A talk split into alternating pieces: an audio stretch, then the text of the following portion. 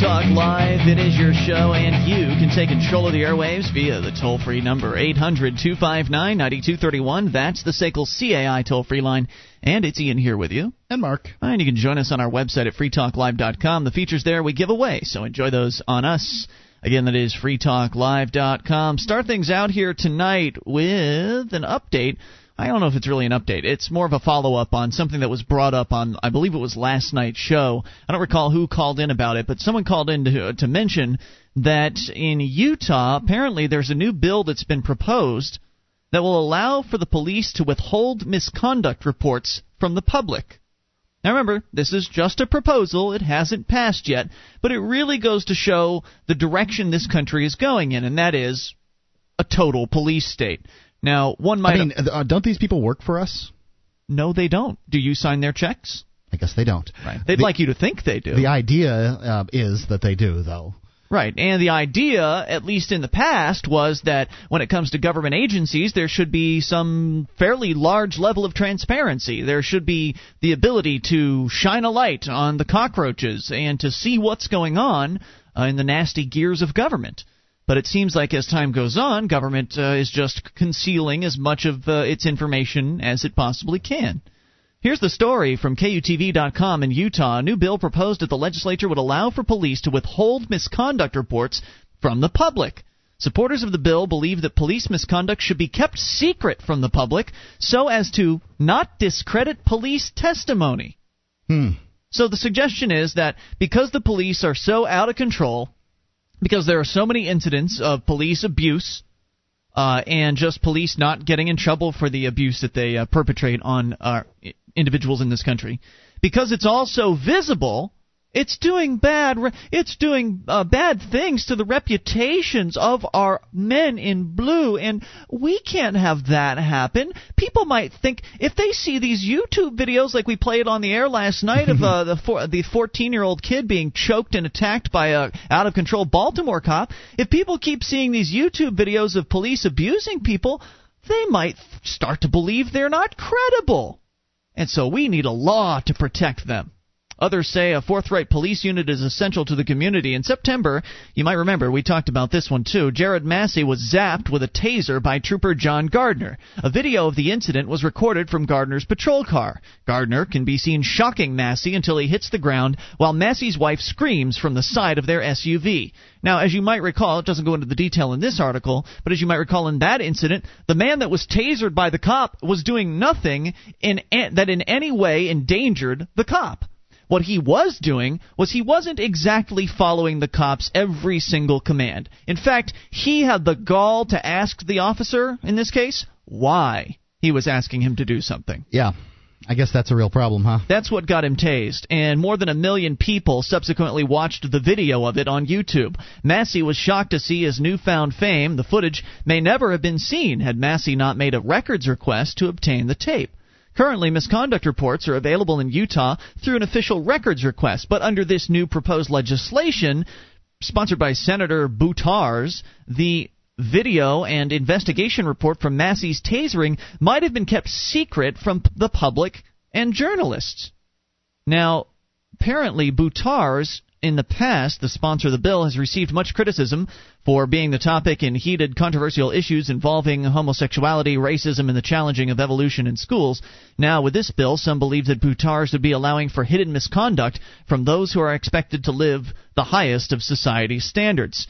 Representative David Litvack says, I think that's. He's just a statist. I think what's critical with law enforcement is public trust. If it appears that things are swept under the rug or not done in the light of the public, you can compromise that trust.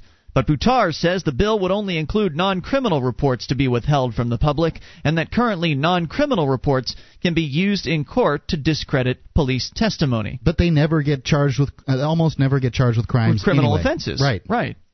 A main concern of the supporters is with the business is with the business Rate My Cop, which is a national company that has made requests for misconduct reports on every officer and every agency in the area. Buttars believes that Rate My Cop will put the information into a database and sell it to defense attorneys.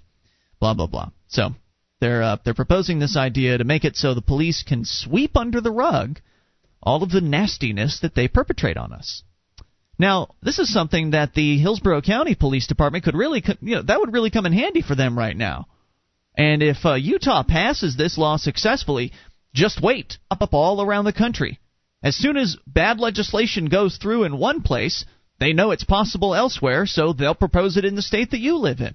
So if you think you're uh, immune from this, you know, give them time. They're working very diligently to take away as much accountability from this government as possible. In fact, uh, Mark, you had brought up the story last night from the Hillsborough County Jail, where the mm-hmm. paraplegic guy, or the quadriplegic guy. Uh, by the way, he does have use of his arms. I saw the video footage. Um, I, I had a uh, actually a teacher in high school. I believe he's called a partial quadriplegic. Partial quad. I might be uh, wrong with that, but essentially they have the use, um, and it must be the same uh, vertebra on down that was was damaged in this guy. Um, they, they don't have use of their legs, although they can move them slightly, sort of make them jump up and down. Mm-hmm. Um, but you can't walk on them. And they have use of their arms in the in the sense that you can they can lift them and and that sort of thing. But they and they can move their elbows, but they can't move their hands. They can't grasp things. Well, this particular guy uh, can. He is apparently completely paralyzed below a certain point on his chest. So okay. basically, right below his arms, he can't move anything below okay. that. Uh, well, they, they use terminology like uh, apparently quadriplegic and paraplegic. The terminology aren't isn't exactly what I mm-hmm. think it is. Here's the here's the video uh, report from Tampa Bay's 10, and it just reveals a little bit more information that I thought was important to get across. So I wanted to share that with you. Come on, this way. Meet Brian Sterner, who broke his neck almost 14 years ago and is a quadriplegic. But watch what happens when Sterner, who can drive and was arrested on a traffic violation, gets to the Orient Road jail. And this deputy Marcia, um, you know, she looked at me and she didn't believe that I was a quadriplegic, I guess. And she walked behind me with those handles on the back of that hospital grade wheelchair and just dumped it straight forward. Sterner says he tried to roll as he was going down, but hit so hard he thought he had broken two ribs. Then when he was on the floor, deputies frisked him and tried to get him back into the chair. You know, I told him how to pick me up and put me back in the chair, but without sensation. Like I don't feel anything from my chest down, so I didn't know they were broken then. Uh, my ribs. The Hillsborough Sheriff's Office didn't know anything about the incident until we showed them their tape and now an investigation is underway. This has all come to light today, therefore, this review very active. And while we asked for a written report of the incident, the major in charge here at the Orient Road Jail told us there isn't one. Because hmm. as far as they're concerned, they didn't have a problem with, nor cause a problem to, any inmate in a wheelchair. So, did you get that, Mark? Well, there is no problem. The jail is claiming this didn't happen. There's no report. No report. It didn't happen. The the bureaucrats themselves, they had no idea it had occurred. I mean, it didn't exist. Had this guy not actually gone and filed for this, you know, Freedom of Information Act or whatever, and broken ribs, di- they picked this guy up. They really could have killed him with, a bro- uh, you know, like grabbing him around the chest uh, with broken ribs. Yeah, could have jammed a jagged rib into his lung or or, or heart. Right. So I just uh, I just wanted to share that. There's a little bit more of the video, but that's that's the essence of it. The idea that you know this guy they clearly didn't believe what he was saying. They dumped him out of this wheelchair, quadriplegic. It's just so sad watching it happen. And the only thing that's missing from the video is the audio. It's just a video, just a raw video feed from the, the security camera in the jail. So I would love to have been able to hear what the the police were saying to him at that time. But the idea that the jail just pretended like it didn't occur. There were several employees standing around watching this occur. One guy even at the very end of the clip, they show one of the uh, the jailers walking across the camera, and you can see his face. He's laughing about it. Hmm. So this is like, I just dump him out of the chair. Who cares? He's just a scumbag. Well, they took him in apparently for blocking traffic or something like that. Right, that some was a silly traffic violation. Right, the original reason why he was in there, and uh, it just goes to show you that these people they aren't they don't care about you. They're they're not trained to give a damn. They're trained to be just callous and and even jerks. if they were trained to give a damn, it doesn't really matter whether they're trained to give a damn because they're not incentivized to give a damn. That's true too. you know, we're not their customers. We're their servants. The point here is though the whole system acted to cover this incident up, and had the news media hadn't gotten uh, if the news media hadn't gotten on this guy's side, he'd be in the dark. More on the way. It's Free Talk Live. This is Free Talk Live. It's your show, and you can bring up whatever's on your mind. Toll free, 800 259 9231. That is the SACL CAI toll free line for you. It's Ian here with you. And Mark. You can join us on our website at freetalklive.com. All the features there are completely free, so enjoy those on us. Uh, and by the way, those include the archives, an entire year's worth of the show, right there on the front page of the website. So if you've missed a moment, just go and get them for free freetalklive.com. Movies, lingerie, and marital aids. AdamEve.com has a special offer for you. Go to AdamEve.com slash talk and get 50% off of one item. Plus, with your order of $17 or more, they'll throw in a free gift. That's 50% off. AdamEve.com slash talk. So we are talking here, started the show out by talking about these uh, incidents of police abuse and how in so many cases – um, many of these incident, incidents go completely unnoticed, except to the individual who's been abused, unless there happens to be video or audio footage, or in some cases, still still camera photos. Unless there happens to be some media evidence that proves the event happened. Now, the good news is more and more people on a daily basis are, are acquainting themselves with video and audio recording devices. The devices are getting smaller and smaller. Many uh, you can actually buy video cameras now that will fit into your back pocket uh, or a shirt pocket. Of course, audio recording devices are even smaller than that. So, and they're becoming very, very affordable. I've seen uh, video recording devices, Mark. They're not the highest quality. It's kind of crap quality, but it's still video uh, for less than a hundred bucks. Wow. So. I know, think I got is, my phone for less than 100 bucks, and it does video and audio recording in the Yeah. same manner. You so a lot, a lot of cell phones do that same thing. Right, which is great. Um, and we've we were talking about earlier how you know the next important step, not earlier tonight, but earlier on the show, how the next important step is going to be getting more devices that will stream the video audio content to the internet instantly as it's being recorded, so that if you encounter the police and the police want to be out of control, then there's no way they can confiscate your they could confiscate the device but there's no way they can confiscate the files because the files would not be on the device. They would be streamed live to the internet and Right. stored on an internet server. Now the good news is this service does exist I've had a few people send me emails telling me that there is a website out there. Uh, it is QIK.com. Now, they're not a sponsor or anything like that. I have no idea how good this service is, but it's the start. This is the very beginning of what inevitably is going to be something that more and more people want.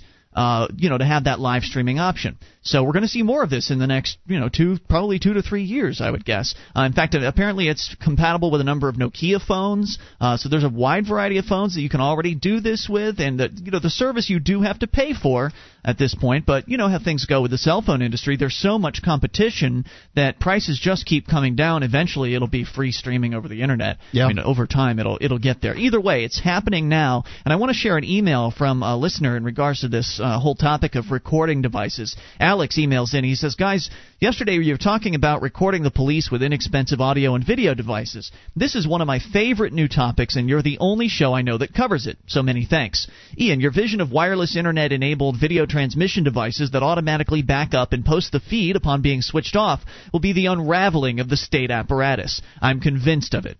If we could just get one that hovers 10 feet over you and remains fixed on your position, we could even eliminate the need to have a brave soul come along to do the filming. I can't wait for the day I get pulled over and can honestly alert the unsuspecting law enforcement officer that as the conversation is being that the conversation is being streamed onto my website as we speak. Oh, and what was your badge number again? Says Alex.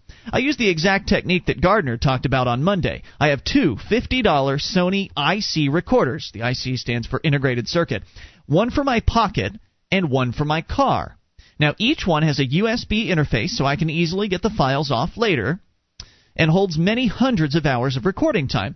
To capture speaking is far less demanding than capturing music, so you can literally let it run for days if you want to. Really? Uh, if I have to go inside a building, I toss the car recorder into my front pocket and keep both of them rolling. Now, he says that, uh, well, computer memory chips don't roll, but you know what I mean. This way, you can alert them that they're being recorded, and you haven't even lied if they somehow manage to get the first device out of your possession. You know, I wonder. Um, b- b- it's, it's just what he said there makes me wonder. I wonder if we're going to continue using old terminology like you know, rolling, um, taping, Right. things like that. Just because it's so ingrained. Yeah. I mean, we, you know, it used to be you recorded things uh, by taping them, and uh, Mm-hmm. you know, some of that and that tape rolled and and things like that. Now that doesn't film. happen. Yeah. Let's film a show. mm-hmm. There's no film in those cameras. Nope. Uh, anyway, I love this idea, by the way, of having the dual recording device. I think it's brilliant. Gardner mentioned it on Monday night, and as he's pointing out, it's so cheap fifty dollars each for two. re- You know, fifty dollars per recorder. You put one in your pocket and hold on to one. That way, one's concealed. And then that way, when you go into a government building and you're doing whatever it is you're doing, you tell them that they're being recorded. If they snatch the one recorder, or you can turn off one in front of them, okay, you know, I'm turning this one off and then Yeah. the other one's still going.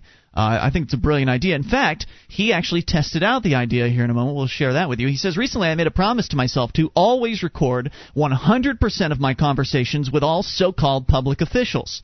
It seems to me to be a solid philosophical position. If we're allegedly engaged in official public business, then the public at large should have a right to know what's going on behind closed doors. Sure. Especially if I'm paying rent on those doors. While this won't take care of the problem of backroom government deals, I can at least do what I can in my own life to expose the inherent madness of the state, or at least keep the bureaucrats on their toes This is great. when they demand to speak with me. Yeah, I, I think this is absolutely brilliant. In fact, here's his story. He says, Recently I opened up a recording studio in Southern California. After some soul searching, I decided to not gamble getting shut down by the local mafia and went forth with the runaround known as getting a business license. After the after a week of driving around to various government buildings and paying them about a thousand dollars in cold cash, Wow. I had my first inspection, which is from the local fire marshal. The whole visit lasted about 40 seconds. I've attached the audio that I managed to capture, which essentially starts at the very beginning of the conversation, where I asked him if he minds if I record the conversation. Now, we're not going to play it back because he just recounts it here. It's very, very short. He says, As you can hear from the recording, he wouldn't say another word to me once I had the recorder running. As far as I'm concerned, the inspection occurred and I'm moving forth with my business. I've explained to them they may send someone else, anyone else, who wouldn't mind going on the public record to do the inspection. Their response was that he's the only one who does the inspections and that he has a right not to be recorded. Mm, I'm afraid he doesn't. Not if he works for me. And Right. you know, he works for the public at large. And who, you know, the question you have to ask yourself here is, who watches The Watchmen? Um, isn't uh, in this in this culture whose job is it? Surely our founding fathers wouldn't have just let um, a government after they'd seen a government run amok. would- They wouldn't let a government run amok, would they? They would have something in place to check the government, and that thing is codified in the First Amendment. It's the press. The press is to watch over the government. And now with the internet the way it is, is if you have a blog, you're the press. You're writing things for people's consumption. You're Absolutely. pressing words onto paper, supposedly. Actually, you're um, you know typing them onto the internet. But as far as. I'm concerned, you don't even need a blog anymore. If you call this show, you're part of the press. yeah, You're that's a fine. reporter for Free Talk Live. Fine too. Um, eh, so it's actually our job to do this. Uh, you know, Yeah. We're supposed to keep an eye on these public officials. Right. It's i- i- if there's a civic duty out there, this is it. Now, so the idea is that if the bureaucrat wants to come into your place of business, or wants to come into your home, or whatever their contact is that they want to have with you, they should they should be willing to be recorded. What have they got to hide after all? Right. 800 259 9231. And in the event that you don't have a recorder with you, I've come up with a solution that I think might be interesting to experiment with. I'll share that with you here in moments. This is Free Talk Live. You take control. It's time to pick a candidate, a serious candidate for president, and start moving forward. That candidate is George Phillies. This is George Phillies, Libertarian for President. I approved of this message. Paid for by Phillies 2008. This is Free Talk Live. It is your show, and you can take control of the airwaves via the toll free number 1 800 259 9231. That's the SACL CAI toll free line. It's Ian here with you. And Mark. Join us on our website, freetalklive.com. Got lots of features, and they're all for free. Get signed up for the updates. We'll keep you in the loop whenever there's something fresh to announce about the show, uh, or something that uh, you need to know. Like last night, I sent out an update today, actually, uh, talking about how apparently last night there was a bug with the show. Very bizarre. It, the, in the archive, it kept skipping throughout the archive, and I could not figure out what the reason for it was. My my local version of the show, the one I recorded here, sounded fine. So something was going on with our distributor, and uh, I'm hoping it doesn't happen again tonight. You know, I'm hoping it's one of those problems that just goes and fixes itself. My favorite kind of problem. Uh, but again, we will alert you with uh, two necessary things you need to know if you're on the updates list. Go to updates.freetalklive.com com to get signed up. And now you can save time and money on common legal matters. Created by top attorneys, LegalZoom.com helps you create reliable legal documents like your will or living trust in minutes. LegalZoom.com. Use code FTL to save 10%. That, again, is LegalZoom.com. Alex has written in uh, via email here talking about a wonderful approach that he is uh, implementing in his life. As he says, he is going to record 100% of his interactions and conversations with all so-called public officials. Now, on his uh, one of his first iterations of attempting this, uh, there was a fire inspector that was uh, coming da- coming by to his new business to give him his inspection, so he could open up his uh, recording studio in California. And when the fire guy was told that he was being recorded, his attitude and demeanor completely changed, and he started walking out of the studio. And he did not want to be recorded. Well, now look, buddy.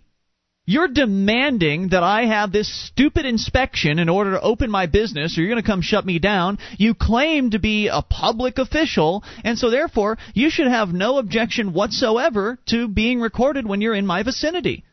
Anybody who's nearby me is subject to being recorded. That's the idea here.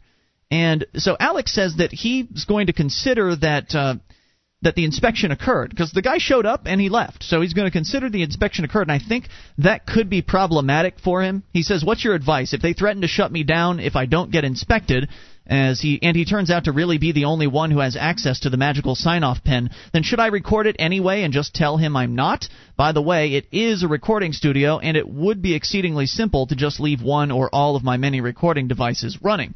Now, that you might want if you're concerned about the law, you might want to check California law, Alex, and see if yours is one of the states where it's only required that one party know that he's being recorded. So if if you're the one that knows, then you qualify. You can you can surreptitiously record other people in that way. But many states don't have that. Many states are both dual party notification, where mm-hmm. both parties must be notified.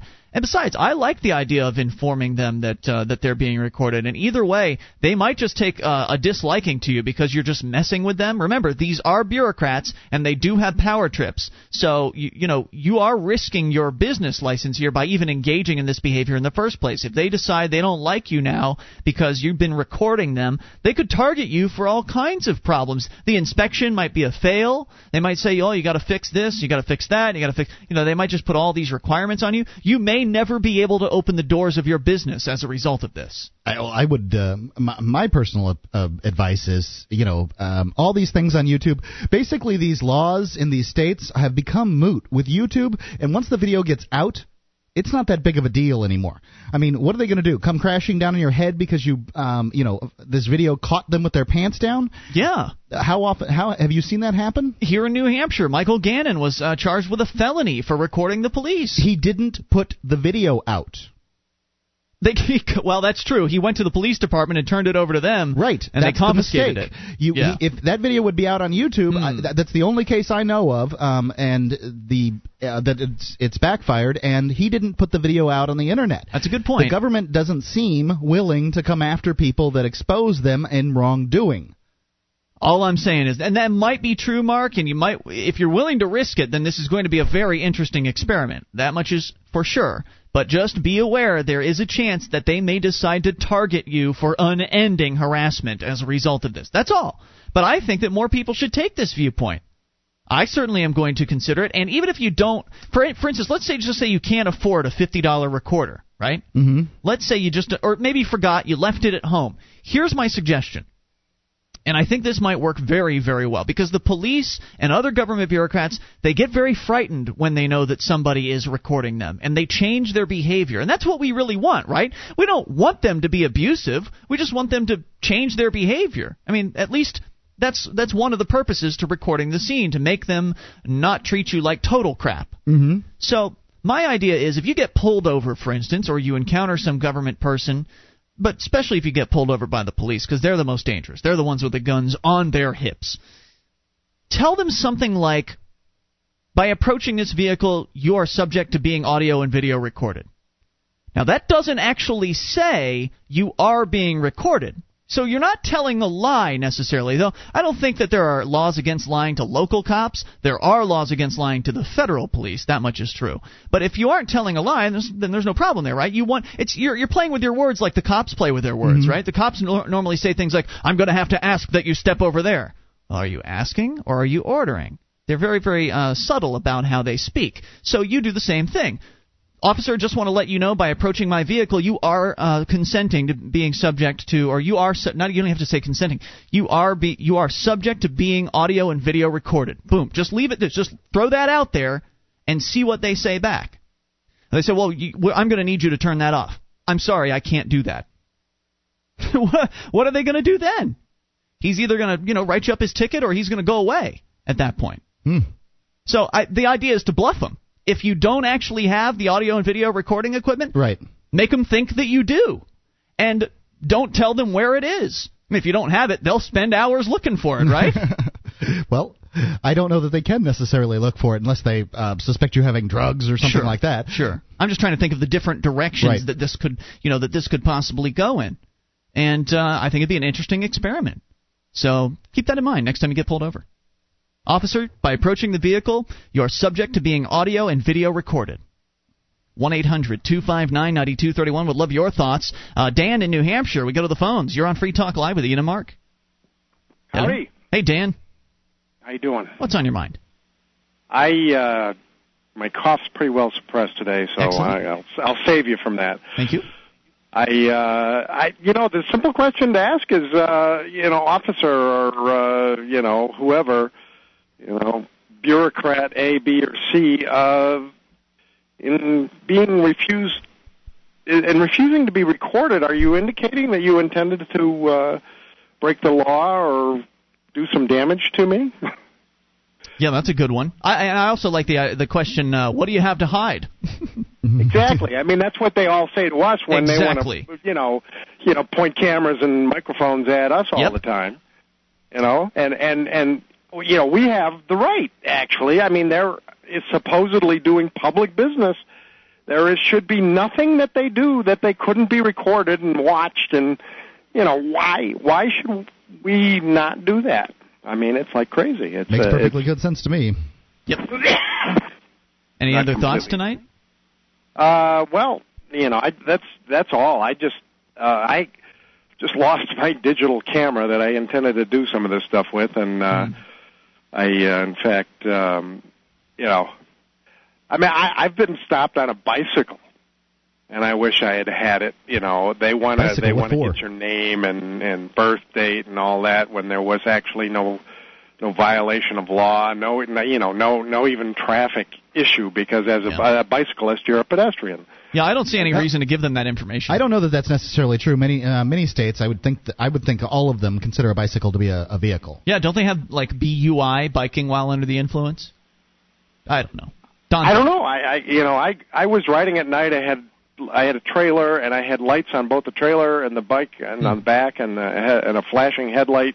You know, all LEDs, pretty bright stuff. What else could you and do for somebody them? almost ran me over, and then some third party saw this happen and called the the cops, and they they came by, and I, I just asked him if he wanted to talk to me. I uh, and I you know I didn't mind, so I stopped. And Well, the good and- news is, even though you lost your camera, the new ones are so cheap you can get a cheapie for an entry level one for under a hundred bucks and slap Oh, that in your back pocket. Dan, Dan, thanks for the call tonight. More on the way. You can take control. Got an interaction with a cop you want to tell us about? It's Free Talk Live. This is Free Talk Live. It is your show, and you can bring up whatever's on your mind toll free. 800 259 9231, the SACL CAI toll free line. It is Ian here with you. And Mark. And you can join us on our website at freetalklive.com. The features there we give away, so enjoy those on us. If you like the show, want to help support Free Talk Live, then go shopping at the Free Talk Live store. We've got Free Talk Live merchandise like uh, Free Talk Live branded hats and T-shirts, hoodies. We also got the uh, archive collectors sets on DVD uh, and more. Head over and get your shopping done, and also you can find out how to win yourself, or not win, but uh, get as a bonus to your order, a copy of Barry Cooper's Never Get Busted on DVD. All the details are there at store.freetalklive.com. And by the way, uh, somebody sent me a, a piece of mail this week with a self-addressed stamped envelope in it and a little note asking if the free bumper sticker offer was still valid. Yes, the free bumper sticker va- um, offer is still valid. It will be valid as long as we have bumper stickers. So if you want to get the details on that, you can do that at the store as well. Store.freetalklive.com.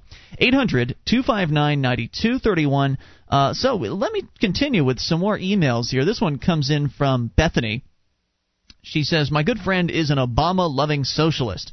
There's one argument that has been brought up in the past that I have no answer for. On your show, I frequently hear something along the lines of if there were no taxes, people would have more money because they would be able to keep what they earn and decide for themselves what to do with it. My friend's idea is that if taxes were abolished, businesses would subsequently pay their employees less because they would know that the employees were used to getting a lesser amount, the amount they received when taxes were taken out of their paychecks. Sure, I doubt my current employer would all of a sudden change my rate of pay, but do you think eventually that new hires would get paid less? I'd love to hear your thoughts on this issue cause, because he is so quick to rag on the greedy capitalists. Um, it, okay, let's uh, let's let's say that's possible. Um, first off, what you have to do is every business uh, would have to do just that. Uh, they would have to pay their employees less. Mm-hmm. Um, you know, objects in motion tend to stay in motion. Objects at rest tend to stay at rest. So the businesses are are it seems to me unlikely to. Uh, you know, just cut their employees' pay um, because you know they're they're used to paying that. But let's say that that's a trend. I, it's difficult to say. Um, you know, when when uh, something as large as taxes, uh, you know, is taken out of the marketplace, mm-hmm. you know, it's going to affect business uh, differently. But um, likely prices will go down as a result too. So let's say that that's the case. Let's say in fact everybody wage, gets cut. That wages do go down. That it's a that, that that's a you know result of uh, the marketplace because employers it's ludicrous, know, and I'll explain why. But go ahead. Okay, um, lawyers uh, know that you have more money. Let's and and they decide to pay less. But business owners, not lawyers. Um, excuse me, um, yeah, corporations. The, so uh, the but the prices, the businesses now have now have to pay less to produce their uh, you know their overheads good, down. good or service, and so therefore their prices are going to go down because they're going to have more room uh, um, in which to uh, lower prices, and one business is going to lower, and then the next business is going to lower, and the next one's going to lower, and you know that's how competition works. So even though they may pay less, the um, the prices of their goods and services will likely go down even more. But it's competition that's the answer as to why it's ludicrous to presume that all businesses will treat their employees in that way. You know, the fact is, if you're a business owner, you have to try to look at this from the business owner's perspective. When you hire somebody, so if you're coming in to get a job and you know you got all your references and all that, you're, you're getting hired. When you're getting hired, the business owner is saying, okay well, this person has this prior experience, so therefore I'm willing to pay them X. Now, when you're told what your salary is at the business, you're told it's, let's say, $50,000 a year. Mm-hmm. That's not what you end up getting, and everybody knows that. The salary is $50,000 a year. That's how much that business owner is paying you, even though you aren't seeing but, say, $34,000 of it after taxes, okay? After Social Security and income tax and what, Medicare, I guess is the other one.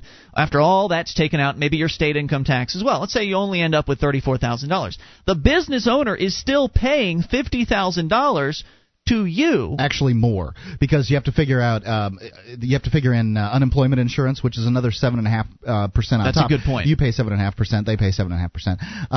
And you also have to figure in uh, any benefits Social that go into the job. The other seven and a half percent on Social Security Right, they, too. they pay extra in, um, for just about everything except taxes themselves, but any other um, thing out there. So they probably it, it's possible. I don't know. I'm you know I haven't had an employee that gets paid fifty thousand dollars, but it's quite possible they pay sixty thousand a year to have you a fifty thousand dollar employee. Now, if somebody has decided that you're worth fifty thousand dollars a year, or in this case sixty thousand with all the hidden taxes, if an employer has decided that's what you're worth, then you're going to very likely, considering that if that person's a good guy, he's very likely to give you the full amount if he had the ability to. He's only paying the taxes because he feels obligated well, to. And and it doesn't take too many good guys in the marketplace to drive up wages. Period. Because right. when the good guys pay um, whatever they're paying, they get the best employees. Right, they do. And then the bad guys say, oh, "I need the best employees. I'm tired of having uh, you know English uh, non-English speakers that show up for work late and uh, treat my customers like crap.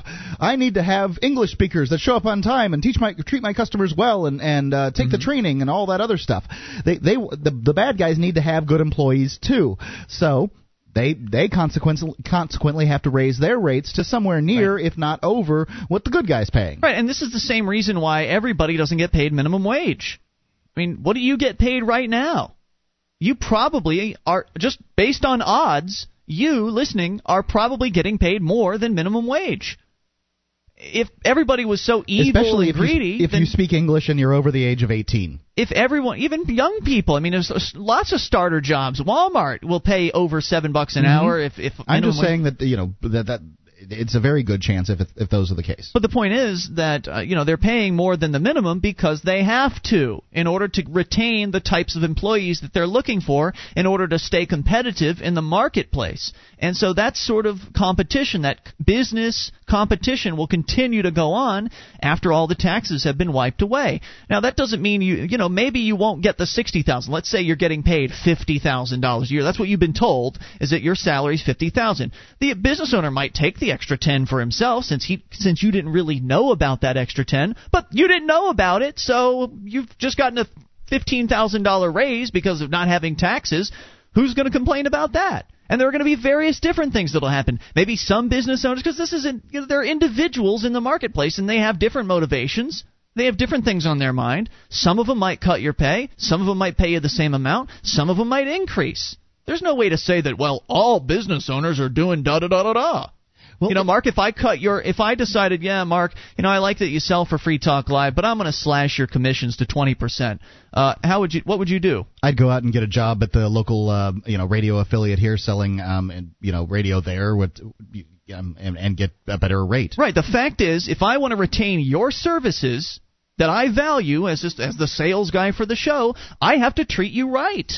I have to give you what you're looking for, or you're going to take your business, the business of you, right. somewhere else. My extraordinarily valuable business of selling radio ads. You know what the problem is? Uh, the, and I was actually uh, re- I'm reading a new book right now. It's called "The Complete Liberty" by one of our listeners, Wes Bertrand. Well, I had I had one more um, point on this. Yeah. Go ahead. Oh, and uh, he was talking about how uh, one of the biggest problems in this country, and, and I love his point on this, is that we've all been raised to believe in classes. Like you're middle class. Right. I'm upper class. You're black. I'm white. You know, everybody's being put into groups. And so, you know, what these socialists have is they're promoting the idea of the, the haves and the have nots, the employers and the employees. We're all just individuals. Really, we're all just individuals and we make decisions based on a variety of different factors, and competition is a huge factor when it comes to the marketplace and your job and what you get paid and how you get treated. It's a huge factor. Your other point, Mark? Well, um, there's there's a couple of uh, different situations here. Um, the I, have gotten a little uh, IM, and it makes perfectly good sense to me. It, it's simple economics here. Uh, wage taxes go away, then of course labor supply increases. Um, then of course wages decrease. If you know if labor uh, increases, wages decrease. Right? Okay, if the supply of labor, yeah. and likely that is that will happen. Okay, not done. Also, we need to look at the other side. Business taxes go away, so the labor demand increases. Businesses have more money, therefore, will hire more workers so that they can make more money. Make sense? That would cause wages to increase. So these would offset themselves, essentially, mm-hmm. and wages would stay the same. Right. We we don't need big mommy government stepping in telling employees and employers, these individuals in the marketplace, how they can do business with one another. In fact, we'd be a lot better off if the government would just step the hell out and allow individuals to contract with one another because that's what you're doing when you get a job. You're entering into an agreement. Yep, you're a business your that sells your labor. That's it. It's very simple. I love that idea to, to tell to tell people that consider themselves employees that they're a business on their own. You you go around different places, you you make offers, and uh, some people will take them, some people won't. Uh, you get a job that sounds good to you. You've agreed to that. You've consented 100%. Sure. So if the situation changes, go somewhere else. Take your business to someone else who will value it more. Simple. It is simple. You don't need government around to tell you how to do that. 800 259 9231 or to strong arm business owners. Start your own business or take your work elsewhere. 800 259 9231. Coming up, speaking of business, 10 illegal job interview questions. Scientists have discovered a human hormone that increases people's trust in each other. oxytocin. And for the first time with Liquid Trust, you can harness this power. Buy Liquid Trust now at 800 507 3718 or liquidtrustspray.com. Use code FTL to get free shipping.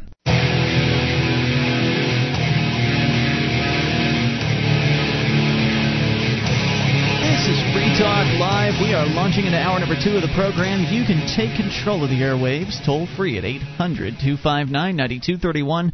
That is the SACL CAI toll free line. It is Ian here with you. And Mark. And you can join us on our website at freetalklive.com. The features we give away, so enjoy those on us. Again, freetalklive.com. Uh, let's go right into the phone calls here. Still to come, the 10 illegal job interview questions. You, you might be a little bit surprised by some of these. Uh, but first, we go to Tony in California. Tony, you're on Free Talk Live. How you guys doing tonight? Great. What's on your mind? Hey, I just picked up this flyer. I don't know if anybody's ever heard about this. Uh, it's something called the SHAC Seven. Now, there's three paragraphs that I, a short paragraphs that I uh, want to read about it, if you don't mind. I don't know. What is this? Okay. Well, it says on March 2nd, the Bush administration dealt yet another blow to the First Amendment as the SHAC Seven were found guilty on multiple federal felonies for advocating the closure of the noto- notorious animal testing lab, Huntingdon Life Sciences. Uh, it says while the charges themselves sound alarming, the defendants are not actually accused of having personally engaged in terrorist or threatening acts. Instead, the government case centers around the idea that above ground organizers of a campaign are responsible for any and all acts that anyone engages in while furthering the goals of the organizers. In this case, the claim is that SHAC 7 should be imprisoned because underground activists engaged in illegal actions against companies with ties to HLS. Now, I, I don't know uh, much about this, but uh, I just wanted to see if anybody else knew about it. There's a website, www.shac7.com. So let me see if I got this straight. You're saying that they convicted some people of what I don't I don't remember what the charges were. I don't know if you mentioned. Okay, what it's called violating the Animal Enterprise Protection Act, conspiracy, and interstate stalking using the internet. But you're saying that they convicted the people who were sort of the ringleaders that were just basically encouraging people to do these actions, as opposed to the actual individuals who perpetrated the actions. Right. I don't know much about it. I mean, if it's if it's something like uh, you know PETA going around and uh, you know, uh, killing animals and throwing them in the dumpster, you know, uh, maybe that's not good. But if they're just advocating the closing of a uh, testing lab, uh, isn't that just a First Amendment right? Yeah, you would think, but these people are usually these anti-animal uh, testing people are usually pretty radical. At least the, the the Animal Liberation Front certainly is. I don't know if these people are tied with the Animal Liberation Front, uh, but essentially it's a group of uh, of animal terrorists, for the lack of a better uh, lack of a better word, they di- they disagree so vehemently they're willing to actually utilize violence on the testing labs. For instance, breaking and entering, uh, going in and then you know destroying the lab, uh, setting things on fire. So if indeed they were actually engaging in uh, activities that harmed others, I can understand. But to advocate it, to get in trouble for advocating that, I don't. Yeah, that would bother me. I mean. To, I don't like the idea that people would be advocating violence or the destruction of others' property, but I don't think advocating it should be a crime. Well, I agree. I don't know. I'd just like to see if anybody else uh, knows anything about this, and uh, you know, I'll listen to the podcast. What you might want to do also is post over on the BBS at bbs.freetalklive.com that we can throw a link up there and people can go and uh, analyze it for themselves and respond to you there. Give that a shot. And thanks for the call good, tonight. 800 259 9231. If the government extended this logic to themselves, then uh, George W. Bush would be in prison for uh, murdering all those guys in, In uh, Iraq? Iraq, all the all of our uh, troops and all those other people. So I, I don't know that it necessarily holds up. Uh, the government certainly doesn't hold itself to the same standards. Of standards. course not. They're a totally different set of standards for those guys. Entirely different. We continue with your phone calls. It's Josh in New Hampshire. You're on Free Talk Live. Hey, Josh. Josh, New Hampshire? Going once? Josh, Hello? in- hello. There he is. Can you hear me? I'm on a cell phone. We have you, Josh. What's on your mind? Well, I heard you guys were talking about uh, illegal questions uh, during job interviews. I didn't get what you were talking about. I wanted to bring we haven't up. started. That's why. But go ahead. I wanted to bring up these hundred plus uh, questionnaires that they're having people do during most job applications at this point. Are you saying there's a hundred plus questions on there? I did one at a pizzeria Uno of all places the other day. It was Mm-hmm. at least 92 questions. Wow. And they're They're, usually uh, que- aren't they usually questions about you know uh, what would you do in this circumstance, sort of moral morality questions. Yeah, they're they're very generalized questions. Um, asking stuff like if you think it's morally permissible to steal a loaf of bread for your starving brother. Yeah. Hmm. Well, those are Things important like questions to those are important questions to ask because and I don't imagine why anybody who is scummy would uh, would answer honestly to that. But I guess there are some people out there that will say yes, I think that's okay, and of course, it's not okay. Well, the thing that has me worried about these, or well, not so worried, maybe annoyed, is that I've had friends who've gotten their results back and have been denied employment based on their answers. And these companies that review these, I think the one that does the most is Unicru. They will actually say your responses are too normal. Too normal, so they they're believing that you're faking because of that. Yes, they're basically calling BS on you being a decent person. Interesting. Wow. Very, very interesting. They must have done some study, you know. They must have really looked into that and seen that, you know, the people that were more scummy were more likely to. But if, the, but if you're um, if normal is the way that uh, they answer them, then perhaps these people are just normal. That's you know, true. I mean, normal isn't that abnormal now, is it?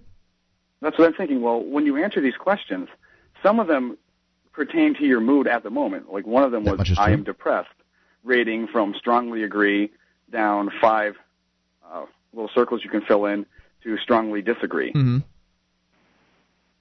Right. Were you going on with a point?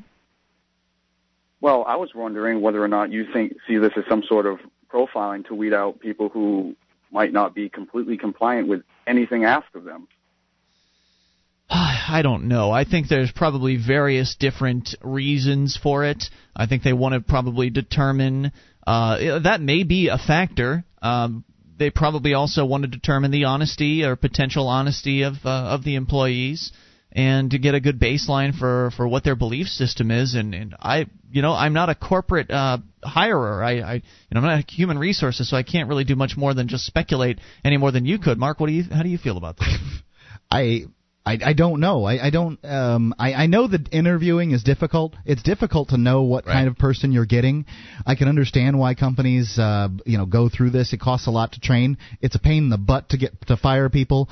Um, often you can uh, you're you're dealing with uh, lawsuits in firing people, um, or a lawyer will come and bring you know some kind of allegation, and you just settle out of court with them um, in order to fire them.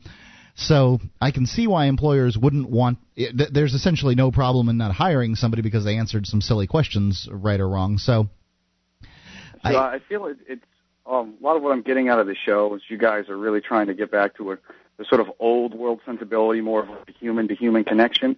And I think things like this are just taking that away, not just from the workplace, but I think in our society in general. Well, I, I would agree with you, and I'd, I'd say that the the biggest problem, um, you know, uh, the the single biggest thing there is just the incredibly litigious uh, society that we have. Yeah. Um, c- corporations, businesses are afraid to hire people because of um, you know who they're going to get and how difficult it is going to be to get rid of them.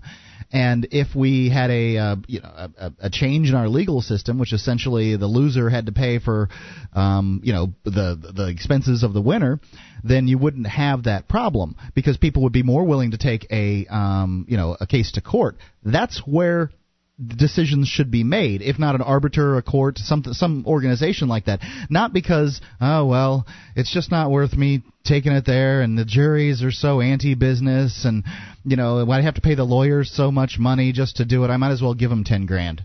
I think you're right, absolutely about that, Mark. I think it is all the rules, also not just the litigious society, but the rules uh, that surround who, how you can hire people. Uh, the ten questions we're going to go through here. Uh, one of the questions that's not listed here that I know for a fact is illegal to ask is why, if you call up, for instance, a reference. If you are the, uh, the the person hiring at the the place of business and you call one of the references, you cannot ask why was this person fired. Uh, so, Yeah. so what? I mean, that would be a Someone told me really easy way to find out. Well, yeah, so and so stole from us. Uh, boom, there you go. Now you know you don't want this guy. But uh, if if you can't ask that question, then what they probably have figured they have to do to figure out the answer is to ask 99 questions that sort of beat around the bush at the person's morality and try to see if you can figure out if the person is honest or not. So I would bet more than anything that this questionnaire you're talking about is really more of a direct result of the businesses trying to avoid either the uh, the lawsuits or avoid uh, the government pitfalls. Thanks for the call tonight. Appreciate you bringing that up. 800 259 9231. Some other shocking questions that you are not allowed to ask by law during an interview process here in moments. 800 259 9231. This is your show. You can bring up whatever you want. It's Free Talk Live. This is Free Talk Live. It is your show, and you can bring up whatever you want toll free. 800 259 9231 is the SACL CAI toll free line. It's Ian here with you. And Mark. Inviting you to our website at freetalklive.com. Live streams are there, broadband version of the show, and a dial up version, both completely free at freetalklive.com. So enjoy. Feeling a little chubby? You can lose up to 25 pounds in just nine days. You can do it without permanently changing your diet. You can check out this amazing doctor recommended product. Go to FTLDiscount.com Read some real testimonials and find out how to order this cleanse. FTLDiscount.com. 800 259 9231. Continuing with your phone calls, uh, we talked to Dave in Montana listening on KGEZ. Hey, Dave. Viva Free Talk. Hey, Dave, what's on hey, your mind? Hey, for the guy talking about if you advocate bad stuff, you know, they could put you in jail. Pretty soon they're going to be making all laws like frivolous, stupid laws like that to fill up all these private prisons they got going, man. It's like a, a new industry. They're gonna make free workers, make little me. little uh slave factories, and just probably there'll probably be smoke police in a few years. You know, putting uh smokers, bad smokers that got. Oh, they already have that, Dave. They're way ahead of you. Uh, in some areas, not in every every area, but in some areas, they actually have special snitch lines that you can call to snitch out somebody who might be smoking in an establishment where it's been banned. Well, they're gonna they're gonna have to fill up these private prisons, man, because then they get federally funded. Then they say, oh, we're gonna put people to work and everything, and then Right, they like in China. fill them up. And then uh, Ian, I come to the conclusion you're more Christian than most Christians, man, because you espouse the nonviolent thing, and that's what Jesus was all about. yeah, but don't you have to, to believe in the. Jesus to be a Christian? I mean, isn't that the definition? A Christian believing right, in man. Jesus. And, and and that's what I dig about you, man. And and more Christians should espouse it as you do, and you do it well. And uh I wanted to tell you, uh I'll take that as a compliment, Dave. Thank you. I want I wanted to tell you tell you guys thanks. I'm on a CD now. This band called Marco Lolo or something like that out of Philadelphia. You They should know their name. on the radio. Cool. They they got the recording from you guys or something. I don't know. Wait, wait, what I had to sign a release. They got me to sign some release so they could put my voice on there, and Really? now I'm on a CD. Did they have you? Well, wait, they recorded something from our show, or did they have you do custom stuff for them? They, they, I, I think that I had they did stuff. I did stuff for them. Wow. There How you do they get in touch with you? Huh? How do they find you? Got, you? you guys got in touch with me. You said some guy from Philly. I got the number from you guys. Remember? I don't know. It was Vaguely. About, yeah, it was it must have been off the air, right? ago. Yeah, we put Huh? you on hold with the board op, and he got your number, and you transferred. Yeah, oh, yeah, very yeah. cool. yeah, and now I'm on, now I'm on a CD. Congratulations, Dave. Lolo or Thanks for like the that. call tonight. We appreciate it as always. Wow, Mark, we're helping people make connections now. Isn't that exciting? Well, we've been uh, ever since uh, we've been on the air. We've been helping people make connections in You're different right. ways, and um, it's it's it's the wonder of of uh, radio and actually any kind of communication. Those kind of things Yeah. can happen, but there's just so many people involved in this that Well, we've got such a wonderful community of listeners out there that uh, really is so uh, great at interacting with one another and sharing ideas and and uh, and helping each other do things. Uh, for instance, if you go to the BBS and you get interactive there, there are over 2,000 people posting. Uh, many many of them have met in in person in in real life. A lot of them came up uh, for the Liberty Forum this Mhm. year here in New Hampshire. Uh, in fact, some of them have uh, gotten together for business ventures together, and so We've had uh, we- networking experience. We had a uh, map site. Uh, I think we still do have it. Um, it's just doesn't. It doesn't we don't work very promote well. it. Yeah. And um, map.freetalklive. But we had uh, a, a couple of guys that uh, went to high school together. Um, happened to listen, both listen to the show, put them put their names on the map, and they're right. right next to each other, and so they found each other. That's amazing. As a result, Amazing stuff. Let's continue with your calls and talk to Jeremy in Montana listening on KGEZ. Jeremy, you're on the air. Hey guys, couldn't get through to you yesterday. I figured uh, maybe Ian Ian and company had a little too much of KGZ yesterday. No, I don't know what that was all about. I, I, the phone lines, I don't know. Were they that busy yesterday? I don't think they were. Anyway, what's on your I mind tried tonight? getting through a few times. That's besides the point. Yeah. Never mind. Um, what I was calling to talk about was uh, I, I believe that uh, employers should have a right if they want to hire somebody to ask whatever questions they want. Absolutely, they should. And, and uh, for number two, um, I'm but at the same time I'm trying to figure out, you know, uh, like OSHA requirements. I mean, they're a government organization. They're put there to protect the safety of the worker. Yeah, that's I mean- not true. That's just you know that's like saying the FCC was put there to protect uh, the listeners or to protect the radio station owners, and it's not true. The o- OSHA exists to harass business owners. Uh, OSHA exists to make entering a business more difficult, uh, to therefore prevent new people from entering into a business. That's why that's what the the purpose of all regulation is. I mean, in reality, it, some of it might have started with the best of intentions, Jeremy, but the real reason is to make it so it's too difficult for you to where if you look and you want to start a business and you look at all the regulations that you have to jump through and the hoops that you have to perform, uh, you it just becomes overwhelming and you just say, you know what, screw it, I'll just keep working at this job rather than start my own business. That's the point behind OSHA. It's to keep people out of starting their own businesses. It's the man keeping you down. That's Jeremy. what it is. I don't think that's necessarily true because, I mean, there are programs and stuff that uh, rehabilitate workers if they can't go back to that certain type of job that say that they were injured on. Then there's programs that can go to school and No, I, I would agree with you that that, that um, some of the purpose of OSHA certainly is to prote- the idea is to protect workers. I'm not sure. That, I don't believe that they're necessarily successful or anything like that. I think it's uh, arduous um, some of the rules that they have, but I, I I think that there's good people in there that believe that uh, what their job is is But, to uh, protect. well, you know, I'd like to point out though, Jeremy, that all the things you're talking about can easily be done, and many of them are being done in the marketplace. As far as job training is concerned, there are a lot of private job centers that help people get jobs. Uh, Good Goodwill is a fantastic example of a real life organization that funds itself completely 100% voluntarily. They don't take government money. Uh, and what they do is they help people that are downtrodden. They help people that are uh, that are having a tough time get back on their feet. They help them get How the training they need and get the job they want. How many people do you know from the graduation of Goodwill University that have a successful career? I I don't tell you. I don't know them right now, but I'm sure if somebody that works with Goodwill is listening, they could call and give you all kinds of stories. Jeremy, thanks for the call tonight. In fact, my dad used to work uh, for Goodwill. He was in the IT department, so he wasn't you know on the boots on the ground with the uh, the, the helping people part. Uh, but it was it was an amazing organization, and they they wouldn't be successful if they weren't helping people. And um, I I do know that uh, Goodwill hires uh, people straight out of prison.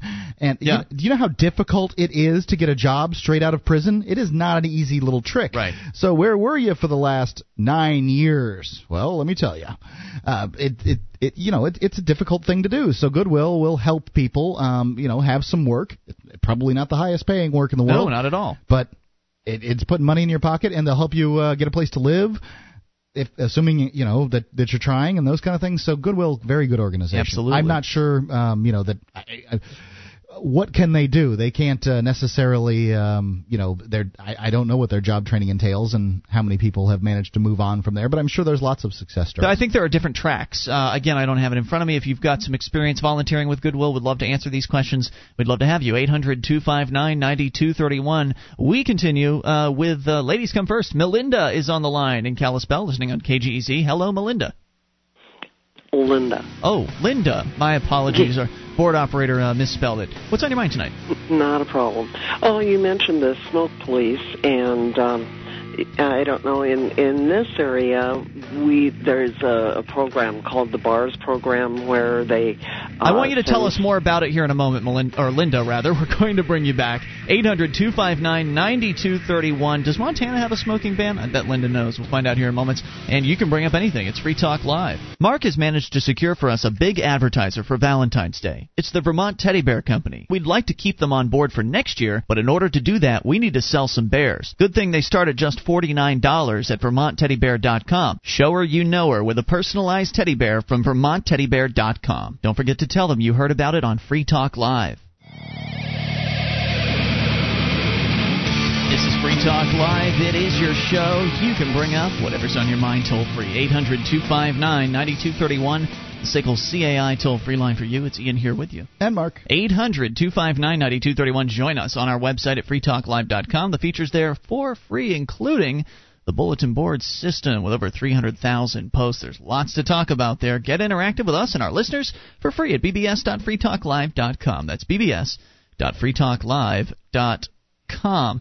And do you have a company that needs to try something new in the area of collections? SACL CAI does collections, early out billing, and they purchase charged off receivables.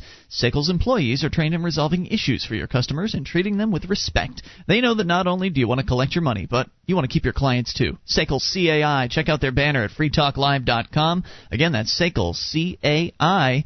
We go uh, back to Linda in Kalispell listening on KGEZ. Linda, you wanted to tell us about uh, the smoking situation there in Montana. Go ahead.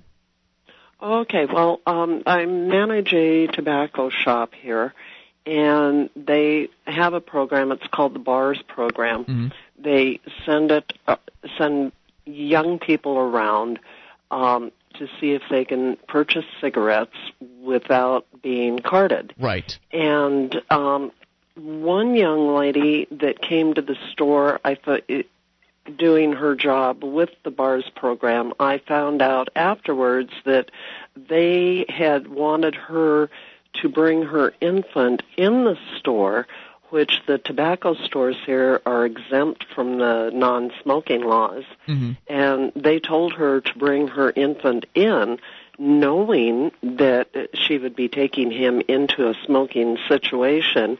And yet, they'll pull uh, parents over if they're smoking in a vehicle. That's crazy, their huh? children. As long as they can catch you and fine you, they're willing to put the the infant at risk. Right. But uh, you know, if you might be, you know, you might be putting your child at risk. That's they, they they'll fine you again. So it, it really just goes to show it's about the fine. It's not about the danger to the child. and it's also about a double standard as well. I mean, everything's fine if you know breaking the rules. That's okay. Uh, doing something that's bad is all right if you're in the government. Uh, but if it's one of us little people, then we could get in big trouble. Oh, it's it's totally like that. And th- as far as any other local laws, not just with the the smoking. Um, for instance, my son is going to court tomorrow on um, the ticket for no helmet violation. He was ticketed for riding at the local skate park in the bowl without wearing a helmet. Oh. But he was pulled over three blocks away and given the ticket. They stake out the skate park to bust the kids without helmets. Oh, I get it. I know why they pulled him over three uh, three blocks away is because his buddies wouldn't be around there, right? Yeah. Because if you if there's a bunch of skaters hanging out at the skate park and the cops start you know messing with people there, there could be a problem. You know, other skaters around means more people with cell phones, meaning more likely that somebody's going to start snapping photos or taking video. Because we've seen we've seen video over the years of skaters being harassed by the police, and mm-hmm. it's usually taken at the skate park. But if one of them breaks away and starts to go home, and they snag him three blocks away when he's all by himself, he's got no friends around to come to his aid. Those scumbags. They, they have done that with a lot of the kids around here. Mm-hmm. They wait till they get away from the skate bowl itself and into a different area of the park. One young man was slammed up against a car and put in handcuffs and uh, just totally demoralized and told what a horrible criminal he was. Right, it's not Because good he- enough. It's not good enough that the kids are actually going to the skate park well, to that's skate. What the, that's the whole thing is they put the park there so the kids would have something to do, and then what do they do? They send cops there. They don't have somebody on staff to uh, to, to uh, you know that they that the city pays or anything to watch the kids and enforce the rules or something like that. No, what in fact they have is police there in order to find the children, so their parents have to pay these Right. fines. I mean, they've just it's it's just become uh, you know. Uh, it, it Big just cash draws register. the kids in, yeah. And well, around here they totally harass anyone on a skateboard, even people riding longboards as a viable alternative means of transportation. They are immediately labeled criminals. They're ticketed and totally harassed. It Yep. just it doesn't matter. Outrageous. It's- It's, it's just just- disgusting. Yeah, I'm glad you called in tonight, Linda, and thank you for the stories, and we hope to hear from you again. It was a great call. 800-259-9231. You know, I hope a lot of these skaters that are getting constantly harassed by the police, and they've never harmed anybody. Now, I can understand if you're destroying someone's property and you're skating on someone's property that doesn't want you to skate, Well, then that's a yeah. separate issue. And- But and kids going to the skate park, hanging out, that's where they've been told to go, and they, they're following the rules by going there, but no, then you got to find them nickel and dime 'em- not dime 'em with fine after fine for whatever reason. Oh, your your pants are too baggy. Uh, often, uh, unfortunately, one of the problems with uh, skateboarding is that it's done by a lot of young boys, Mm-hmm. and young boys have, you know, very little respect for private property because they haven't worked hard for it. Um, because we don't let kids work anymore. Right. Um, so what you'll have is, uh, you know, they'll, they'll do rail slides and, uh, you know, uh, truck grinds on marble, uh, you know, curbs and things like that, and and destroy people's building, not destroy them, but it damage people's buildings and property, and so therefore they, you know, everybody gets labeled because of these guys, and uh, you know, cer- uh, certainly a lot of my friends did it. But another thing about skateboarding is, um, it's it's fun to skateboard on sidewalks. It's a nice place to skateboard. Um, unfortunately, they've got pedestrians around there, and I saw an incident when I was uh, younger of a friend of mine who was uh, skateboarding, and he it slipped out from underneath him, Yeah, it happens. and it shot out and it hit in the shin Ooh, a ow. little girl, um, a girl Oh. who was probably six or seven or something like that. She like cried, that. I bet. Yep, she she cried, and um, you know she had a little sundress on, and you know you could see the the little uh, scuff on her shin, and and it hurt a lot. Yeah. Well, her dad was with her, and her dad was an off-duty cop. Oh, boy. So um, you know, grabbed my friend, threw him up against the wall, cuffed him, and took him off. He got out the next, you know, th- that evening or whatever. I mean, it was only skateboarding on a sidewalk, but you know, it, these are some of the things that people that skateboard really have to have to consider. Is that uh, they're they're they're you're walking into a situation where people are um, you know prejudiced and they're they're painting you with the brush of all the people that have come before you on a skateboard where uh, you know they've they've ground their trucks on their their property and they've hit their little girls in their shins so it's uh, you you got to follow the rules sidewalks are for walking unfortunately Sure. Well, and in a world where there was more private property and less public property, we'd we'd have I think less incidents like that. Uh, and anyway, it's just so sad seeing uh, young people being targeted for not harming anybody at all. If you're harming somebody, putting someone in danger, that's a whole different story, Mark. But these young people are not harming anybody, and uh, so they're just turning it into a cash operation, just another revenue uh, revenue source, just like speeding tickets.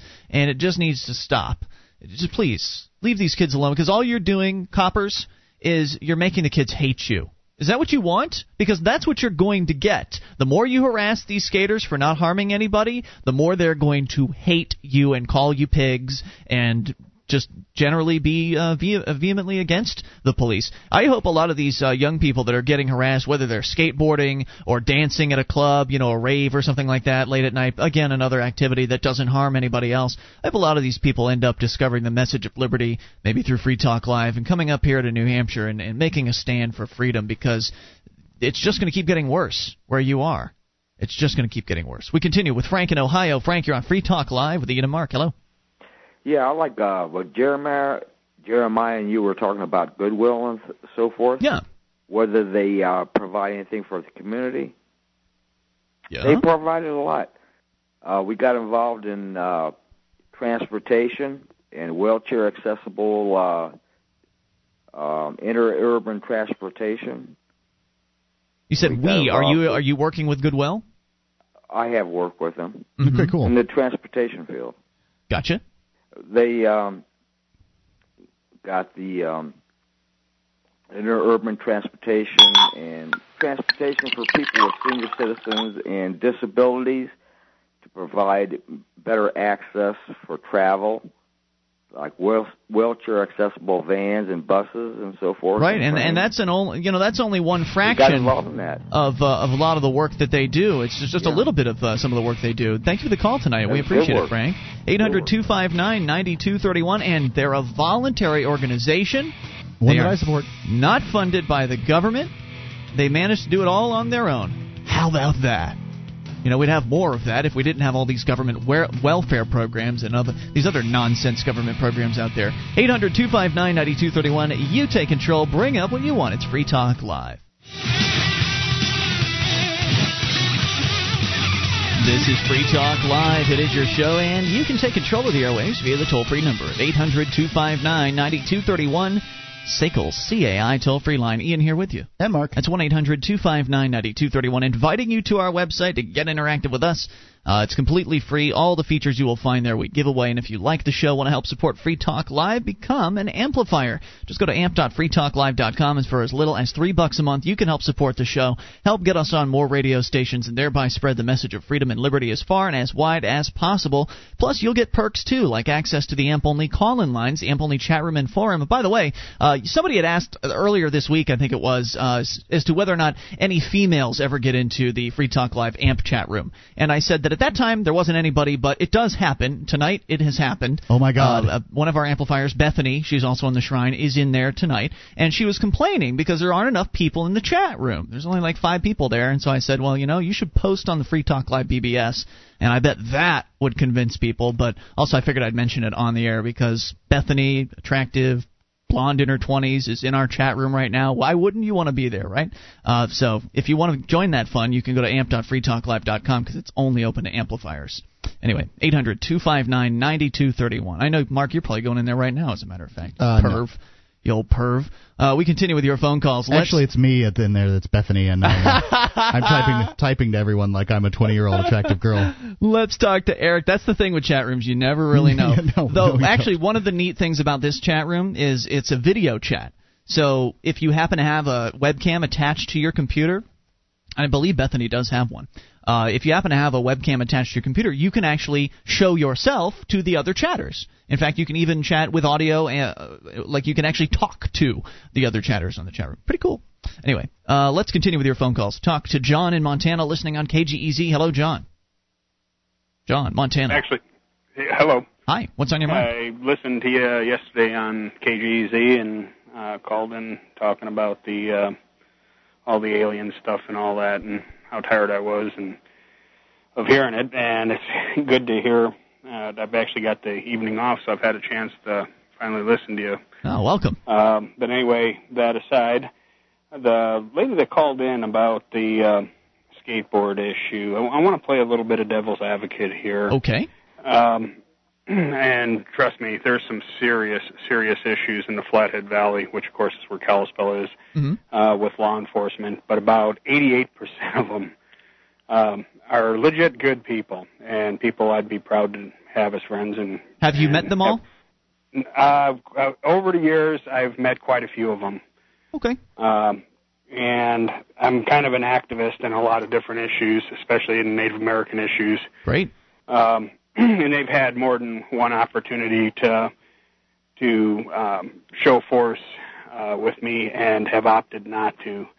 Uh, To their to credit, their then. credit. To their credit. I said to their credit. To their credit, and you know, there there's some just really good guys out there doing a job.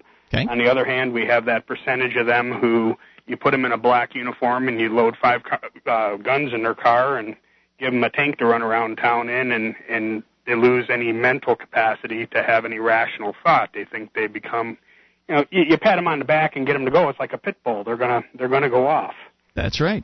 But in the case of the um, skateboard park, you know, the skateboard park isn't at the corner of a local park. The issue that they've had there since the very beginning um, is the fact that there are kids that are uh, running around on this skateboard park, and if they don't wear helmets, this is a city through city bonds um, skateboard park.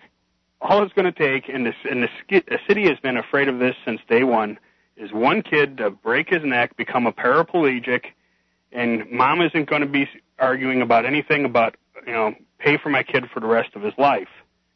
So there's a lot of concern over head injuries, and the hospital has a, a helmet giveaway program. Uh, the police have been around there quite a bit lately because a lot of parents have called them saying that their children are being approached by drug dealers and by drunks trying to get them drunk. So it's not this church group meeting place anymore. It's, it's like any place that attracts kids unsupervised. Is it just tends to bring both types of kids, the really good kids and the really bad kids. Sure, it does. And, And so they're this is- trying to keep now- a handle on this because that's, that's a tragedy the of the commons situation. Um, you know, Yeah. that it, unfortunately, you've got a, a, situation there where everyone owns it, and and nobody has anything to benefit except the kids. Um, except, I suppose, uh, a a, reduction in crime. But you know, people don't take the long view generally; they take the the short view. That's why they're scared of uh, people getting hurt. And I think that it would have been significantly better if they would have allowed a skate park to open. Um, that way, a private park, right? An owner could correct. uh, you know, watch over the kids, make sure he, you know, he's not going to let the bad kids in. The kids that are selling dope and uh, you know carrying switchblades, those kids aren't coming in, right? Um, because he's going to say you can't be here. And I, I don't think that uh, necessarily um, crimes being reduced by allowing those kids in the skate park because probably they weren't going to, um, you know, they're bad kids already anyway. The the idea is to keep the good kids from getting involved with the bad kids and idle hands and devil's work and all that stuff.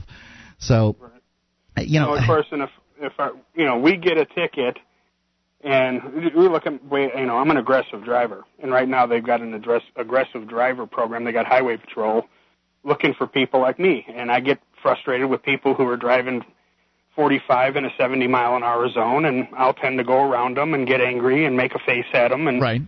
you know, and yet if someone does it to me, I get all mad at them for doing that to me. And, you know, I hope they get that guy. And you know, if I was just a cop, I'd ticket them. And it, it, it's real tough when it's our own kids involved or if it's ourself involved. But Right. you know, I, I don't want people getting the idea that you know all these uh, cops are doing here is sitting on the corner because I go by there five, six times a day, and I have never seen a cop sitting there photographing these kids. Uh, And you might have just missed see it. You I know mean- that it's not possible. Well, the woman that that called earlier, she was a mother of one of these kids, and I'm I, I I take what she has to say at face value because uh, she's she's experienced this. Her her young person Correct. has been harassed by the police, and uh, you know just because you don't see the cops doesn't mean they aren't there. For all you know, they've got a that is know, after all their job. for all you know, they've got an undercover who looks, you know, 18, and he's out there skating with the kids. So who knows what uh, what sort of uh, machinations they're going through in order to uh, to bust these. Do we want our kids babysat by cops? I think is really the question. No, I, I don't, and that's why I say that Mark, your solution's right. If This, uh, if there's a demand for a skateboard park, then someone should have built it with private money, and, the then city you can could- set city private could- rules. The city could have given incentives. Um, they said, you know, for the first uh, five years, there won't be any property taxes on the property where a skate park is uh, uh, put in. Uh, you know, is all you have to do is get a business license license for twenty dollars, and we won't have any, and you won't have any property taxes or business taxes or whatever. And then you can believe somebody would have hopped too on the skate park. Yeah, exactly. But no, they had. The, Kalispell loves to, to follow the disasters of every other state. It seems we we tend to find the things that are complete disasters in society, and then we try to redo them here. Well, anything and government that's just does. one of them. They they found that you know, like the Rails to Trails programs, the skateboard parks, and a number of other things that have that they've reproduced, the roundabouts and everything. If it's a total failure everywhere else, we'll do it. Well, It's that's what government does. I mean, government fails at everything that it tries, and so inevitably, they, you know, governments borrow other ideas from other governments just because the idea sounds good. They don't really think about the reality. They Mhm. don't realize that their government is just as inefficient and stupid as uh, as any other government. And so, you know, we've we've seen that trend. The governments borrow bad ideas from other governments. It's just what they do. Uh, so that's why we need to get these uh, governments slashed down dramatically, if not completely eliminated. And thanks for the call tonight. We appreciate You bet. You have a great day. Yes, sir. 800 259 9231. Uh, so, yeah, imagine if it was a private skateboard park. Then the private skateboard park owner could require everyone to wear helmets. And if they, you know, there could be an option, though, to where if you wanted to sign a waiver or have your parents sign a waiver for you or something like that, have some process that you could go through to say, all right, well, look, I'm not going to sue you if you. You know, if I, if I give you my name on this piece of paper, I don't know exactly how effective those are, but yes, um, they certainly would have something just like that. I, shoot, the skating rink where I used to go had that. Really? I mean, just you know, roller skates. You had to sign a waiver. Uh, yeah. Wow. One eight hundred two Every five time you went in. 800 259 9231. So, uh, and it probably. I went to the nice skate, skating rink, not that seedy little Stardust thing that you you went to. The, the nice one, I don't think exists anymore. Then. No, they shut it down. Uh, skating skating wasn't you know was more popular when I was a kid than it is when, when Yeah, you and think about how how much nicer it could be. I mean, if it was a privately run park, and I wonder uh, if there are any skaters out there listening to the show, and you have skated at a private park, tell us what it's like. I mean, I'm just envisioning what it could be like since there's a profit motive involved. You want want the the park to be in as good a condition as possible because you don't want people getting hurt. You know, you could sell refreshments. I mean, government doesn't see the value of um, a, a skate park until it's their idea. Do you understand? So they're not going to, you know, they make it difficult on skate parks, uh, that, and uh, you know, there's not a huge margin, um, you know, profit margin, and uh, you know, providing something like this. So it can be skate parks. Uh, can, it can be difficult to run one. Well, you have to love skateboarding, and there are people that do. 1 800 259 9231. Still, your calls on hold get to you, plus the 10 questions, or at least 10, I'm sure there are more than this, but 10 questions you can't ask during a job interview. More control. The government never stops with its damn controls it puts on our lives. More on the way. Hour 3 coming up. Free Talk Live. We have a big new advertiser for Valentine's Day. Please, before you buy flowers or candy this year, consider pajamagram.com. The pajamas or lingerie come in a beautiful hat box with a lavender sachet, a gift card, and a do not disturb sign. She'll love it for years. Pajamagram.com. And please tell them you heard about it at Free Talk Live.